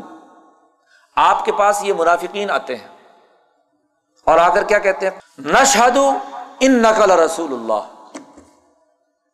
رسول اللہ کی مجلس میں بیٹھ کر رسول اللہ سے کہتے ہیں کہ ہم گواہی دیتے ہیں کہ آپ اللہ کے رسول ہیں سچے۔ پاکستانیوں کا ایمان، آج کل کے لوگوں کا تو غیبی ایمان ہے نا، رسول کو نہ دیکھا نہ رسول کے سامنے اقرار کیا۔ ہم تو یہاں اشہد اللہ الہ الا اللہ و اشہد ان محمد رسول اللہ کہتے ہیں نا، یہاں نہ رسول موجود ہے نہ وہ منافق حضور کی مجلس میں آ کر حضور کے بارے میں گواہی دیتے ہیں کہ نشہد انک لرسول اللہ۔ اللہ کہتا ہے اس کے جواب میں واللہ یعلم انک لرسول، اللہ جانتا ہے کہ آپ واقعتاً اللہ کے رسول ہیں، لیکن اللہ یہ بھی گواہی دیتا ہے واللہ یشہد ان المنافقین لکاذبون، یہ جو منافقین آپ کی گواہی دے رہے ہیں نا کہ آپ اللہ کے رسول ہیں، واقعتاً اللہ گواہی دیتا ہے کہ یہ پکے جھوٹے، جھوٹ بولتے ہیں۔ یہ حلق سے اوپر اوپر اشہد ان لا الہ الا اللہ کہہ رہے ہیں، یہ حلق سے اوپر اوپر اشہد ان محمد رسول اللہ کہہ رہے ہیں، واللہ یشہد ان المنافقین لکاذبون۔ اتخذوا ایمانہم جنۃ، انہوں نے اپنی قسموں کو ڈھال بنا لیا، جھوٹی قسمیں اٹھاتے ہیں تاکہ جان بچ جائے۔ فصدوا عن سبیل اللہ، اللہ کے راستے سے لوگوں کو روکیں۔ اس کی وجہ یہ ہے کہ یہ پہلے مسلمان ہوئے، پھر کافر ہو گئے، پھر ان کے دلوں پہ اللہ نے مہر لگا دی، فہم لا یفقہون، اب سمجھ نہیں سکتے، دل ان کا بگڑ چکا، مس ہو چکا۔ کلمہ پڑھنے کے بعد مال کی محبت موجود ہو، حوث موجود ہو، تو پھر دل کیا بات سمجھے گا۔ قرآن نے ان کی منظر کشی بھی کی کہ یہ منافقین کیسے ہیں۔ قرآن کہتا ہے وَإِذَا رَأَيْتَهُمْ، جب تم انہیں دیکھو گے تو تُعْجِبُكَ أَجْسَامُهُمْ، ان کے جسم تمہیں بڑے اچھے لگیں گے، بڑے موٹے موٹے برائلر قسم کے، پگڑ شگڑ باندھے ہوئے، جبے پہنے ہوئے، ہاں جی تمہیں نظر آئیں گے تو تُعْجِبُكَ أَجْسَامُهُمْ، ان کے جسم جو ہیں بڑے اچھے لگیں گے، خوبصورت۔ وَإِن يَقُولُوا تَسْمَعْ لِقَوْلِهِمْ، اور اگر تم بات کرو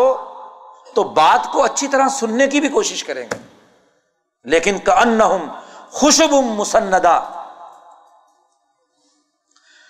لیکن گویا کہ ایسے ہیں جیسے لکڑیاں سجی ہوئی، دیوار کے ساتھ خوبصورت لکڑیاں ہیں سجائی ہوئی، تو سجی ہوئی لکڑیاں ہیں یہ۔ یحسبون کل صیحۃ علیہم، بزدل اتنے ہیں کہ ذرا سی آواز نکلے تو سمجھتے ہیں کہ یہ عذاب ہم پر ہی آئے گا۔ دشمن کا مقابلہ کرنے کی طاقت و قوت نہیں۔ امریکہ ایک دھمکی دیتا ہے، سارے سمجھتے ہیں کہ بس ہمارا نمبر لگنے والا ہے، بمباری عراق پہ کر رہا ہے تو کہتے ہیں اب اس کے بعد نمبر ایران کا ہوگا، اس کے بعد نمبر ہمارا ہوگا، اپنے نمبر خود ہی لگاتے رہتے ہیں۔ یحسبون کل صیحۃ علیہم، دنیا کی ہر مصیبت اور تکلیف کو اپنے اوپر محسوس کرتے ہیں یہ۔ ہم العدو، قرآن نے کہا کہ یہ پکے دشمن ہیں، فاحذرہم، ان سے بچو۔ قاتلہم اللہ، اللہ انہیں تباہ و برباد کرے، قتل کرے۔ اللہ یوفکون، کہاں بہکے جا رہے ہیں؟ بظاہر ایمان کے ٹھیکیدار ہیں لیکن عمل منافقت کا ہے، جھوٹ کا ہے، ہاں جی بزدلی سکھاتے ہیں۔ اور اگر ان سے کہا جائے کہ تعالو یستغفر لکم رسول اللہ، آؤ اللہ کے رسول سے آ کر معافی مانگ لو، جو غلطی ہو گئی ہے چلو، جو ہو چکا چلو چھوڑو، معافی مانگ لو، تو لووا رؤوسہم، گردن جھکا لیں گے، اور ورأیتہم یصدون وہم مستکبرون، تو انہیں دیکھے گا کہ راستے میں رکاوٹیں کھڑی کریں گے۔ بظاہر بڑے مسکین ہوں گے، سر جھکا کر ہاں جی ہاں جی بڑے ضرور ہونا چاہیے، لیکن ہوگا کیسے؟ اندر تکبر بیٹھا ہوا ہے، وہ اس کبر تو نکلتا نہیں، تو معافی کیا مانگیں گے؟ بظاہر مسکین ہوں گے، بظاہر بڑے نرم نظر آئیں گے، لیکن دل کے اندر تکبر اور غرور ہوگا، اس لیے لوگوں کو روکیں گے، پیچھے پراپگنڈا کریں گے کہ یہ تو ایسے ہیں، یہ ایسے ہیں، یہ ایسے ہیں۔ قرآن نے کہا سواء علیہم استغفرت لہم ام لم تستغفر لہم، برابر ہے آپ ان کے لیے مغفرت کی دعا کریں یا نہ کریں، لن یغفر اللہ لہم، آپ بھی اگر ان کے لیے دعا کریں گے تو اللہ ان کو معاف نہیں کرے گا۔ دیکھو کافر تو کافر ہے، جو سامنے آ گیا اس نے کفر کیا، اور یہ آستین کے سانپ بنے ہوئے ہیں، اندر داخل ہیں ایمان کے نام پر اور کفر کا کام کر رہے ہیں۔ ان اللہ لا یہدی القوم الفاسقین، قرآن حکیم نے کہا اس کا سبب ہے، اور سبب کیا ہے؟ مال اور اولاد کی محبت۔ اس لیے قرآن نے اس سورت کے آخر میں کہا یا ایھا الذین آمنوا لا تلھکم اموالکم ولا اولادکم عن ذکر اللہ، تمہارے پاس جو مال اور اولاد ہے یہ تمہیں اللہ کے ذکر سے غفلت میں مبتلا نہ کرے۔ منافقت پیدا ہی تب ہوتی ہے جب مال کی محبت آ جائے، ڈر ہو کہ جی پیسہ آئے گا وہ ختم ہو جائے گا، اگر ہم نے حق بات بیان کر دی تو چندہ بند ہو جائے گا، تنجیر پیسے آنے بند ہو جائیں گے۔ مال کی محبت ہے نا، اور اولاد کی محبت ہے کہ یہ جو دکان اور کھوکھا بنایا ہوا ہے یہ اولاد کے سپرد کرنا ہے، اس کے ذریعے سے ہم نے آگے چلانا ہے۔ قرآن نے کہا یاد رکھو ومن یفعل ذلک، جس نے مال کی محبت پالی، اپنی اولاد کی وجہ سے ظلم و ستم کے نظام کا ساتھ دیا، فاولئک هم الخاسرون، وہ خسارے میں۔ قرآن نے کہا انفقوا، مال خرچ کرو۔ منافقت کو دور کرنے کا پہلا سبق یہ ہے مما رزقناکم، تمہیں جو ہم نے رزق دیا ہے اس کو انسانیت کی بھلائی کے لیے خرچ کرو، اس سے پہلے کہ موت آ جائے، اور پھر تم اپنے رب سے کہو لولا اخرتنی الی اجل قریب، کوئی تھوڑی سی اور مجھے کوئی مہلت دے دیتا تو شاید میں توبہ کر لیتا۔ اللہ کہتا ہے کہ جب اللہ کی مقررہ مدت آ جاتی ہے پھر کوئی مہلت شہرت نہیں ملتی۔ تو منافقت کی خرابیاں اور اس کا سبب قرآن نے اس صورت میں بیان کیا۔ اگلی صورت تغابن، اس کا آغاز بھی یسبح للہ ما فی السماوات و ما فی الارض، مسبحات میں سے یہ لہ الملک ولہ الحمد وہو علی کل شیء قدیر۔ اس صورت میں اللہ تبارک و تعالیٰ نے اس حقیقت کی نشاندہی کی ہے کہ مسلمان جماعت کو تقوی، اللہ کا ڈر، خوف، عدل و انصاف کے لیے جدوجہد اور کوشش کرنی ہے۔ انسانوں کی دو جماعتیں ہیں، فمنکم کافر ومنکم مومن، تم میں سے کافر بھی ہیں کچھ لوگ اور کچھ مسلمان ہیں، دونوں کے درمیان ٹکراؤ ہے، اور اس ٹکراؤ میں ہمیشہ غلبے کے لیے اللہ کے ساتھ تعلق رکھنے والی متقی جماعت نے ایک کردار ادا کیا۔ قرآن نے اس کا تذکرہ کرتے ہوئے گزشتہ قوموں کا ذکر کیا ہے، الم یاتکم نبأ الذین کفروا من قبل، پرانے زمانے کے کافروں اور ظالموں کی خبر تمہارے پاس نہیں آئی جب اللہ نے انہیں سزا دی۔ پھر قرآن حکیم نے آگے ان کے عذاب کا تذکرہ کیا کہ کیسے کیسے ان لوگوں پر عذاب آئے، اور پھر مسلمان جماعت کے لیے کہا کہ وہ جب درست طریقے سے کام کرتی ہے، عمل کرتی ہے، من یؤمن باللہ ویعمل صالحا یکفر عنہ سیئاتہ ویدخلہ جنات تجری من تحتہا الانہار، اس کے انعام کا ذکر کیا۔ قرآن حکیم نے اصل بات کی کہ آج تو دو جماعتیں ہیں، لیکن یوم یجمعکم لیوم الجمع ذالک یوم التغابن، جب تم تمام کو جمع کرے گا، اور جمع والے دن وہ ہار جیت کا دن ہوگا، یوم التغابن، تغابن ہار جیت کے دن کو کہتے ہیں۔ تو اس صورت میں فتح مکہ دنیا میں یا غزوہ بدر، جس موقع پر یوم الجمع ہوا اور وہاں ہار جیت کا پتہ چلا کہ مسلمان جماعت غالب آئی اور دوسری کیا ہے، شکست۔ یہ تو دنیا میں ہے، اور اصل یوم التغابن قیامت میں جب حشر کے میدان میں حساب کتاب ہوگا، تو وہاں جب ساری دنیا بھر کے کافر اور دنیا بھر کے تمام مسلمان جمع ہوں گے، وہاں پتہ چلے گا کہ آج اصل میں کون کامیاب ہوا اور کون ناکام۔ قرآن حکیم نے یہاں اس صورت میں مسلمان جماعت سے یہ کہا اطیع اللہ و اطیع الرسول، اللہ اور اس کے رسول کی اطاعت کرو، نظم و ضبط اور ڈسپلن کی پابندی کرو، یہی دراصل تمہاری کامیابی کی کلید ہے۔ اور دوسرا مسلمانوں کو ایک اور اہم بات بھی کہی کہ یہ جماعتی نظم و ضبط کے راستے کی رکاوٹ بھی مال کی محبت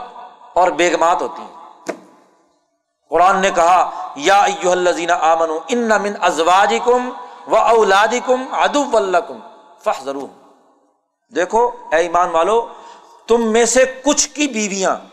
کچھ بیویاں، ساری بیویوں کو نہیں کہا، ساری بیگمات کو بھی نہیں کہا، کچھ اچھی بھی ہوتی ہیں نیک بھی ہوتی ہیں، من ازواجکم کہا ہے، تمہاری بیویوں میں سے کچھ، اور وہ اولادکم، ساری اولاد بھی بگڑی ہوئی نہیں ہوتی، من اولادکم تمہاری اولاد میں سے کچھ، تمہارے دشمن یعنی جو تمہیں صحیح کام کرنے سے روکتے ہوں، اجتماعیت کے عمل میں شریک ہونے سے روکتے ہوں، بیویاں ہوں یا اولاد ہوں، وہ تمہاری دشمن ہے، اس لیے فاحذروہم، ان سے بچو، ان کی بات نہیں مانو،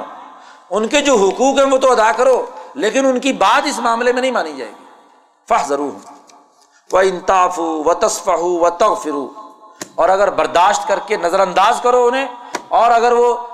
آپ کے کام کے ساتھ مخالفت کرتی ہیں تو برداشت کر کے نظر انداز کرو، اپنے نظریے سے منحرف مت ہو، اپنے لیے اپنا کام جاری رکھو۔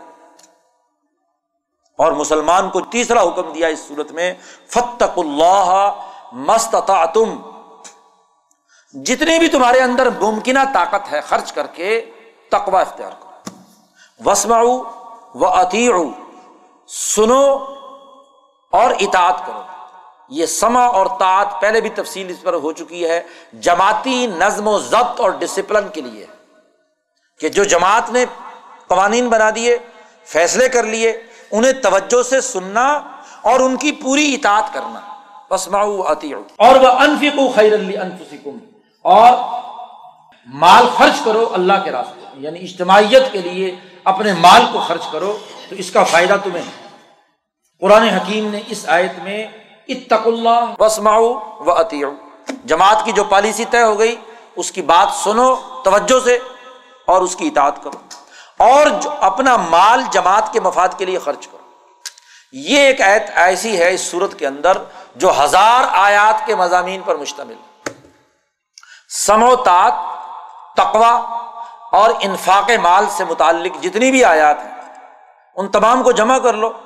قریباً 1000 کے قریب، اور ان تمام کے لیے ایک ضابطے کے طور پر یہ جامع مفہوم والی آیت ان تمام کے احکامات پر مشتمل ہے۔ وَمَن يُوقَ شُحَّ نَفْسِهِ فَأُولَٰئِكَ هُمُ الْمُفْلِحُونَ، جو آدمی اپنے نفس کے بخل سے نکل گیا وہی کامیاب ہے۔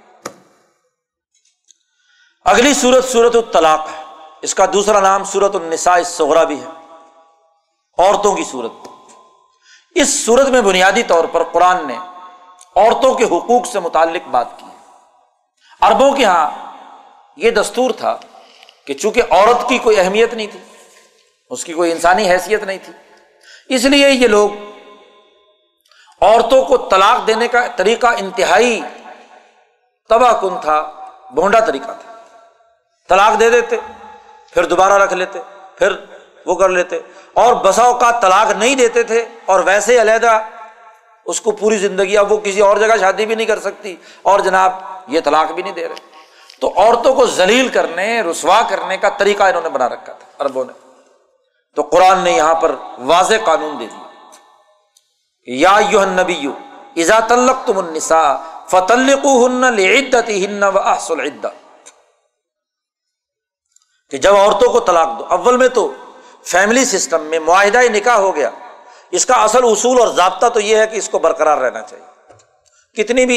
آپس میں کھٹ پٹ ہوتی رہتی ہے لیکن اس کی روح یہ ہے کہ اس معاہدے کو برقرار رہنا چاہیے۔ لیکن اگر معاملات ایسی جگہ پر چلے گئے ہیں کہ جہاں سے اب دوبارہ ٹھیک ہونا ممکن نہیں ہے، تو آخری طریقہ یہ ہے کہ دونوں میاں بیوی یا ان کے گھر والے بیٹھے اور اس معاملے کو سلیقے کے ساتھ اس کو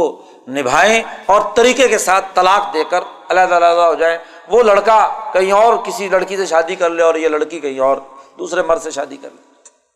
تاکہ معاہدہ نکاح جس مقصد کے لیے کیا گیا ہے وہ ہر وقت کی لڑائی اور دنگا فساد کا شکار نہ ہو۔ تو نکاح کے معاہدے کو ختم کرنے کا ایک باوقار طریقہ طلاق کی شکل میں، اور اس کے لیے طریقہ وضع کر دیا گیا کہ طلاق دو تو اس کی ایک عدت ہے، عدت گزرنے کے بعد وہ عورت فارغ، وہ جہاں چاہے شادی کرنا چاہے کرے، مرد بھی آزاد، واتقوا اللہ ربکم۔ تو قرآن حکیم نے باقاعدہ طلاق اور اس کی عدت کے قوانین اس صورت مبارکہ میں بیان کر کے کہا تلک حدود اللہ، یہ اللہ کے قانون ہیں، حدود ہیں، اور یاد رکھو جو ان حدود کی خلاف ورزی کرے گا اس نے گویا کہ اپنے اوپر ظلم کیا، فقد ظلم نفسہ۔ قرآن حکیم نے اور ان عورتوں کے حقوق بیان کرتے ہوئے ایک بڑی اہم بنیادی بات خواتین کے حوالے سے قرآن حکیم نے کہی، اور وہ یہ کہ وَأْتَمِرُوا بَيْنَكُمْ بِمَعْرُوفٍ، اپنے معاملات بھلائی اور نیکی کے ساتھ، مشورے کے ساتھ حل کرو۔ یہ بغیر مشاورت کے دنگا فساد کرنا، ایک دوسرے کی پٹائی کرنا، ہاں جی ایک دوسرے کی عزت کے ساتھ کھیلنا، یہ درست بات نہیں ہے۔ نہیں نبھاؤ ہو رہا تو نہیں صحیح، ہاں جی کوشش کی لیکن اب اس کو ایک صحیح سلیقے کے ساتھ علیحدگی اختیار کر لو، وَأْتَمِرُوا بَيْنَكُمْ بِمَعْرُوفٍ۔ اسی طرح طلاق کے بعد اگر اس سے اولاد پیدا ہوئی ہے تو اس کے دودھ کا، اس کے اخراجات کا، نان و نفقے کے قرآن حکیم نے قوانین اور ضابطے بھی اس صورت میں بیان کیے کہ ان کو اس وقت تک رہائش دو اور یہ وغیرہ وغیرہ، اور ان تمام کے لیے اس نے کہا کہ باہمی مشاورت کا عمل ہونا چاہیے۔ اسی لیے سورۃ النساء جو پہلے گزری ہے وہاں بھی قرآن نے کہا تھا کہ عاشروہن بالمعروف، عورتوں کے ساتھ تمہارا جو معاشرت ہے وہ حسن سلوک کے ساتھ معروف کے طریقے پر ہونی چاہیے، اس میں مصیبت یا ایک دوسرے کو نقصان پہنچانے کا جذبہ نہیں ہونا چاہیے۔ قرآن حکیم نے اس سورۃ مبارکہ میں یہ تمام باتیں بیان کرنے کے بعد کہا فاتقوا اللہ یا اولی الالباب، اے عقل مند لوگو اللہ سے ڈرو، اللہ نے جو احکامات بیان کیے ہیں ان پر عمل درآمد کرو، اور جبکہ تمہارے پاس رسول آ چکے ہیں، رسول یتلو علیکم آیات اللہ مبینات، رسول تم پر آیات پڑھ کر سناتے ہیں جو کھول کھول کر احکامات بیان کرتی ہیں، اور اس کا مقصد یہ ہے کہ مسلمانوں کو ظلمتوں کے اندھیروں سے نکال کر روشنیوں کی طرف لایا جائے، من الظلمات الی النور، اور جو اس طرف بڑھے گا اس کے لیے دنیا کی کامیابی بھی ہے، آخرت کی کامیابی۔ اس پارے کی آخری سورت، سورت التحریم،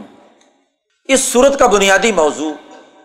نظم و ضبط اور ڈسپلن کو برقرار رکھنا ہے۔ جماعت کے داخلی نظام میں جیسے مردوں کو راز کی حفاظت کرنی ہے ایسے ہی خواتین کو، اور خواتین بھی وہ جو رہنماؤں اور لیڈروں کی بیگمات ہیں، کیونکہ وہاں کوئی نہ کوئی بات ہاں جی زبان سے نکل جاتی ہے بے دھیانی میں، کیونکہ ہر وقت کا اٹھنا بیٹھنا ہوتا ہے، تو انہیں تو خاص طور پر اس راز کی حفاظت کرنی ہے۔ تو نظم و ضبط اور ڈسپلن بڑی اہمیت کا حامل ہے، جماعت کا داخلی نظام اس کے بغیر مضبوط نہیں رہ سکتا۔ یہاں ایک واقعہ ہوا، اس واقعے کے تناظر میں یہ سورت مبارکہ نازل ہوئی۔ نبی اکرم صلی اللہ علیہ وسلم نے کسی اہم معاملے پر، قرآن نے اس کی تفصیلات بیان نہیں کی، احادیث سے کچھ لوگوں نے ایک واقعے کا تذکرہ کیا ہے، کسی نے دوسرے کا واقعے کا تذکرہ کیا ہے، اور مولانا سندھی نے ایک تیسری رائے قائم کی ہے۔ مولانا سندھی کی رائے یہ ہے کہ ضرور یہ کوئی اہم معاملہ تھا جس کا تعلق کسی سیاست یا قومی نظام سے تھا، اس کا ایک راز تھا، اس راز کی حفاظت کرنے کا حکم دیا گیا تھا، جو بھی راز تھا۔ بہرحال قرآن نے اس راز کی یہاں تفصیلات بیان نہیں کی۔ نبی اکرم صلی اللہ علیہ وسلم نے اپنی دو محبوب بیویوں عائشہ صدیقہ رضی اللہ تعالیٰ عنہ اور حفصہ رضی اللہ تعالیٰ عنہ، ان دونوں خواتین کو حضور صلی اللہ علیہ وسلم نے کوئی راز کی بات بیان کی، اور ان دونوں کو منع کیا کہ دیکھو یہ بات آگے نہیں جانی چاہیے، یہ راز آگے نہیں جانا چاہیے۔ اس میں ایک آیت آتی ہے ان تتوبا الی اللہ فقد سغت قلوبکما، اس آیت کی تفسیر میں بخاری میں آتا ہے کہ حضرت عبداللہ ابن عباس رضی اللہ تعالیٰ عنہ نے حضرت عمر فاروق رضی اللہ تعالیٰ عنہ جب حج کے لیے جا رہے تھے تو سفر میں حضرت عبداللہ ابن عباس ان کے خادم کے طور پر ساتھ تھے، تو وہ وضو کرا رہے تھے حضرت عمر کو، تو وضو کراتے کراتے ابن عباس نے کہا کہ میں کافی دنوں سے سوچ رہا تھا کہ آپ سے ایک آیت کی تفسیر کے بارے میں معلوم کرنا ہے۔ یہ آیت جو قرآن میں آئی ہے ان تتوبا الی اللہ فقد سغت قلوبکما، یہ دو ازواج مطہرات کے بارے میں ہے، آپ بتا سکتے ہیں کہ یہ دو خواتین کون تھیں؟ تو حضرت عمر نے فرمایا اوہ تمہیں تو یہ معلوم نہیں ہے، یہ تو وہی حفصہ اور عائشہ ہے۔ تو ان دونوں کا تذکرہ خود حضرت عمر نے پھر ایک واقعہ بھی بیان کیا یہاں۔ تو حضرت عمر رضی اللہ تعالیٰ عنہ کی اس تفسیر کے مطابق یہ واقعہ جو پیش آیا یہ حضرت عائشہ اور حفصہ سے، حضور نے ایک راز کی بات بیان کی اور اس کی بنیاد پر ایک قسم اٹھا لی، اب وہ راز ان کے اندر رہ نہیں سکا، انہوں نے دوسری ازواج مطہرات کو بیان کیا اور وہ ہوتے ہوتے خواتین کے اندر بات پھیل گئی۔ اس پر نبی اکرم صلی اللہ علیہ وسلم نے ایک قسم اٹھا لی کہ آئندہ حلال چیز تھی وہ نہیں استعمال کروں گا، تو اللہ کی طرف سے تنبیہ آئی خواتین کے لیے بھی اور نبی اکرم صلی اللہ علیہ وسلم کے لیے بھی، یا ایھا النبی لما تحرم ما احل اللہ لک، آپ نے وہ چیز کیوں حرام قرار دے لی جس کو اللہ نے حلال بنا دیا؟ قانون اور ضابطہ یہ ہے کہ اللہ جس چیز کو حلال بنا دے نبی کو بھی یہ اجازت نہیں ہے کہ اس حلال کو حرام بنائے یا حرام کو حلال بنائے، قانون کی پاسداری خود نبی کو پہلے کرنی ہے۔ تو نبی ایک حلال چیز ہے اس کو استعمال کرنا تھا چاہیے تھا، انہوں نے اس کو کیا ہے عورتوں سے ناراض ہو کر وہ قسم اٹھا لی کہ میں اس کو کبھی استعمال نہیں کروں گا۔ روایات میں شہد وغیرہ کا تذکرہ آتا ہے۔ تب تک ہی مرضات ازواجک، نبی سے اللہ نے کہا کہ کیا آپ اپنی بیویوں کو راضی کرنے کے لیے یا آپ نے حلال کو حرام بنا لیا؟ یعنی بیویوں کی رضامندی اللہ کے حکم کے مقابلے میں تمہارے لیے زیادہ ترجیح والی ہو گئی۔ واللہ غفور الرحیم، اللہ نے یہ عتاب بھی کیا اور ساتھ ہی کہہ دیا کہ اللہ غفور الرحیم، اللہ معاف کرنے والا ہے۔ آپ سے لغزش ہو گئی، حضور نے فوراً اپنی قسم کا کفارہ دیا اور یہ سارا معاملہ ختم ہو گیا۔ قد فرض اللہ لکم تحلۃ ایمانکم، اللہ نے صاف طور پر نبی کو حکم دیا کہ دیکھو اللہ نے تم پر فرض کیا ہے کہ جو تم نے قسم اٹھائی ہے اور اگر وہ غلط قسم ہو گئی تو اس کا کفارہ ادا کرو۔ واللہ مولاکم وہو العلیم الحکیم۔ اللہ نے آگے اس کی مزید وضاحت کی کہ وَإِذْ أَسَرَّ النَّبِيُّ إِلَىٰ بَعْضِ أَزْوَاجِهِ حَدِيثًا، جب نبی نے اپنی بعض بیویوں کو ایک راز کی بات بیان کی، اسرہ خفیہ راز کی بات بیان کی، حدیثہ، لیکن وہ بات آگے نکل گئی۔ فلما نبأت به وأظهره الله عليه عرف بعضه وأعرض عن بعض، اللہ تبارک و تعالیٰ نے حضور کو وحی کر دی کہ جو تم نے راز اپنی ازواج مطہرات کو بیان کیا تھا وہ راز آگے جا چکا ہے، راز نہیں رہا۔ تو نبی نے جب ان دونوں خواتین سے پوچھا ازواج مطہرات سے کہ یہ راز آگے چلا گیا ہے، تو انہوں نے پوچھا حضور سے کہ آپ کو کیسے پتہ چلا؟ تو حضور نے فرمایا اللہ نے مجھے بتلا دیا کہ تم نے یہ راز نہیں رکھا، یہ بات آگے چلی گئی۔ فلما نبأها به قالت، وہ خاتون کہنے لگی من انبأک ھذا، کس نے آپ کو یہ خبر بتلائی؟ حضور نے فرمایا نبأنی العلیم الخبیر، مجھے اللہ تبارک و تعالیٰ نے بتلا دیا کہ ان خواتین نے راز کی حفاظت نہیں کی۔ اب یہاں سے اللہ نے ان دونوں ازواج مطہرات پر عتاب امیز گفتگو کی ہے اور کہا کہ ان تتوبا الی اللہ فقد سغت قلوبکما، دیکھو اگر تم دونوں توبہ کر لو تو پھر تو اچھی بات ہے، لیکن وان تظاہرا علیہ، اگر تم نے اس غلطی کو غلطی تسلیم نہ کیا اور اس پر مصر رہی تو یاد رکھو فإن اللہ هو مولاه وجبریل وصالح المؤمنین، اللہ تعالیٰ نبی کا مولا بھی ہے، جبریل بھی ان کے ساتھ ہیں، تمام مسلمان بھی حضور کے ساتھ ہیں، اور والملائکۃ بعد ذلک ظہیر، اور سارے فرشتے بھی اپنے نبی کی مدد کرنے کے لیے۔ تم نے جو راز کی بات تھی اس کی حفاظت نہیں کی، آگے بات پہنچا دی، تو اگر تم اس غلط بات پر ڈٹی رہی تو تم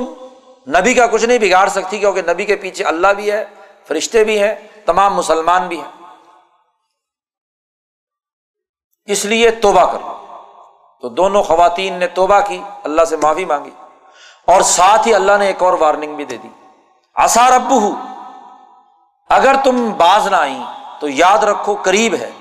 کہ ان طلقکن ان یبدلہ ازواجا خیرا منکن، اللہ چاہے تو تمہیں تمام کو طلاق دے دے، اگر تم یہ ڈسپلن کی پابند نہیں رہ سکتی تو اللہ رسول سے کہے گا کہ ان کو طلاق دو، اور ان کی جگہ پر نئی بیویاں آئیں گی جو مسلمات مؤمنات قانتات تائبات عابدات سائحات سیبات ابکارا، جو مسلمان بھی ہوں گی، فرما بردار ہوں گی، مومن ہوں گی، عبادت کرنے والی، توبہ کرنے والی، ہاں جی، اور وغیرہ وغیرہ اوصاف بیان کیے. تو اس لیے ضرورت ہے کہ جس ڈسپلن کی تم سے خلاف ورزی ہوئی ہے اس کو ختم کرو، توبہ کرو. اب قرآن حکیم نے یہاں واضح طور پر کہہ دیا کہ جماعت کا جو راز ہے اس کی حفاظت ہر فرد پر ضروری ہے، اور خاص طور پر جو لیڈر اپنے گھر میں اول تو بات نہ کرے،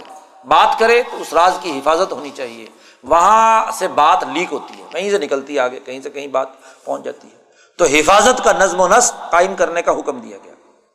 پھر مسلمان جماعت سے کہا یا ایھا الذین آمنوا قوا انفسکم واہلیکم نارا، اے ایمان والو اپنے آپ کو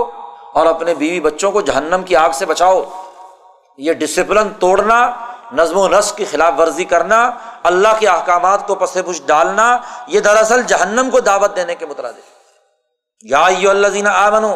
توبوا الی اللہ توبۃ نصوحا، اے ایمان والو اللہ کی طرف توبہ کرو، خالص توبہ، اس میں کسی قسم کی ملاوٹ نہ ہو. عسیٰ ربکم ان یکفر عنکم سیئاتکم، توبہ کرو گے تو اللہ تمہارے گناہ معاف کر دے گا، تمہیں جنت میں داخل کرے گا، انعامات دے گا. جماعتی نظم و ضبط کی خلاف ورزی منافقین کرتے ہیں. قرآن نے یہاں نبی کو ایک واضح حکم دے دیا، یا ایھا النبی جاہد الکفار والمنافقین، اے نبی کافروں سے بھی لڑائی لڑو، اور یہ جو جماعت کے اندر داخل منافقین ہیں، بظاہر اسلام کا نام لیتے ہیں لیکن کام شیطانوں کے لیے کرتے ہیں، ان سے بھی جہاد کرو. وغلظ علیہم، اور ان پر سختی کرو، ان کا ٹھکانہ جہنم ہے اور بہت ہی برا ٹھکانہ ہے. قرآن نے اس پر کچھ خواتین کی مثال دی ہے، چونکہ یہ پیچھے جو راز کی گڑبڑ ہوئی ہے یہ خواتین کی طرف سے ہوئی تھی، تو اسی پر قرآن نے دو مثالیں دی. قرآن کہتا ہے ضرب اللہ مثلا، تمہارے لیے مثال دیتا ہے کہ نوح علیہ السلام اور لوط علیہ السلام بہت اولو العزم پیغمبر تھے، لیکن دونوں کی بیگمات کافروں میں شامل تھیں. للذین کفروا امرأۃ نوح وامرأۃ لوط کانتا تحت عبدین من عبادنا صالحین، وہ ہمارے دو نیک بندوں کے تحت تھیں، ان کے نکاح میں تھیں، لیکن فخانتاہما، دونوں نے خیانت کی، کہ جو نوح کا نظریہ تھا، لوط کا نظریہ تھا، اس کی خلاف ورزی کی، لیکن اللہ کے مقابلے میں ان کو کوئی چیز فائدہ نہیں دیا، بلکہ ان دونوں کو اٹھا کر جہنم میں داخل کر دیا گیا. قیل ادخل النار مع الداخلین، نبی کی بیوی ہونے کا اعزاز رکھنے کے باوجود دونوں کو اٹھا کر جہنم میں ڈال دیا گیا. دیکھو یہ نبی سے نسبت اس وقت تک کام نہیں دے گی جب تک کہ نظم و ضبط اور ڈسپلن کی تم پاسداری نہیں کرو گے. اور ایسے ہی ایک دوسری مثال ہے، قرآن نے کہا مسلمانوں کے لیے مثال یہ ہے کہ فرعون کی بیوی، فرعون ظالم سرکش، اس کی بیوی وہ موسیٰ علیہ السلام پر ایمان لاتی ہے، موسیٰ علیہ السلام پر ایمان لا کر دین اور ایمان کے لیے جدوجہد اور کوشش کرتی ہے، اور فرعون کے مقابلے میں ڈٹی ہوئی ہے. بیوی فرعون کی ہے، دنیا کے سب سے بڑے طاغوت اور سرکش کی، لیکن موسیٰ پر ایمان لانے اور سچے نظریے کی اطاعت اور اتباع کرنے کے نتیجے میں وہ کیا ہے، جنت میں چلی گئی. اور ایسے ہی مریم ابنت عمران اللتی احسنت فرجہا، اور عیسیٰ علیہ السلام کی والدہ حضرت مریم جو عمران کی بیٹی ہیں، انہوں نے بھی اپنے آپ کو پاکیزہ رکھا تمام تر گرد و پیش کی خواہشات اور ان تمام کے، اپنے آپ کو محفوظ رکھا، تو وہ بھی کانت من القانتین، وہ بھی نیک لوگوں میں سے تھی. تو قرآن نے دو خواتین کی مثال دی کہ انہوں نے نظم و ضبط اور ڈسپلن کی پابندی کی تو من القانتین، کامیاب لوگوں میں سے تھی. اور وہ دو خواتین جو انبیاء کی بیویاں تھیں، لیکن نظم و ضبط کی خلاف ورزی کی، ایمان کے خلاف کام کرتی رہیں، تو اٹھا کر دونوں کو جہنم میں داخل کرنے کا حکم دے دیا گیا. تو قرآن نے اس صورت میں واضح کر دیا کہ دیکھو نظم و ضبط اور ڈسپلن سے کوئی ماورا نہیں ہے. اللہ نے جو حکم دیا ہے نبی بھی اس کی خلاف ورزی نہیں کر سکتے، اور نبی نے جو حکم دیا ہے ان کی بیویاں بھی ان کی مخالفت نہیں کر سکتی، کیونکہ یہ مخالفت کرنا یہ نظم و ضبط اور ڈسپلن کی خلاف ورزی ہے. اس کے بغیر جماعت ترقی نہیں کرتی جب تک کہ اس کی پابندی نہ کی جائے. تو پابندی کا حکم دیا، اور خاص طور پر رہنماؤں اور ان کے نمائندوں سے کہا گیا کہ وہ اپنے داخلی نظام میں اس بات کو یقینی بنائیں کہ نظم و ضبط اور ڈسپلن مکمل طور پر موجود ہو، تاکہ نتائج بہتر سے بہتر نکلے. وآخر دعوانا الحمد للہ رب العالمین.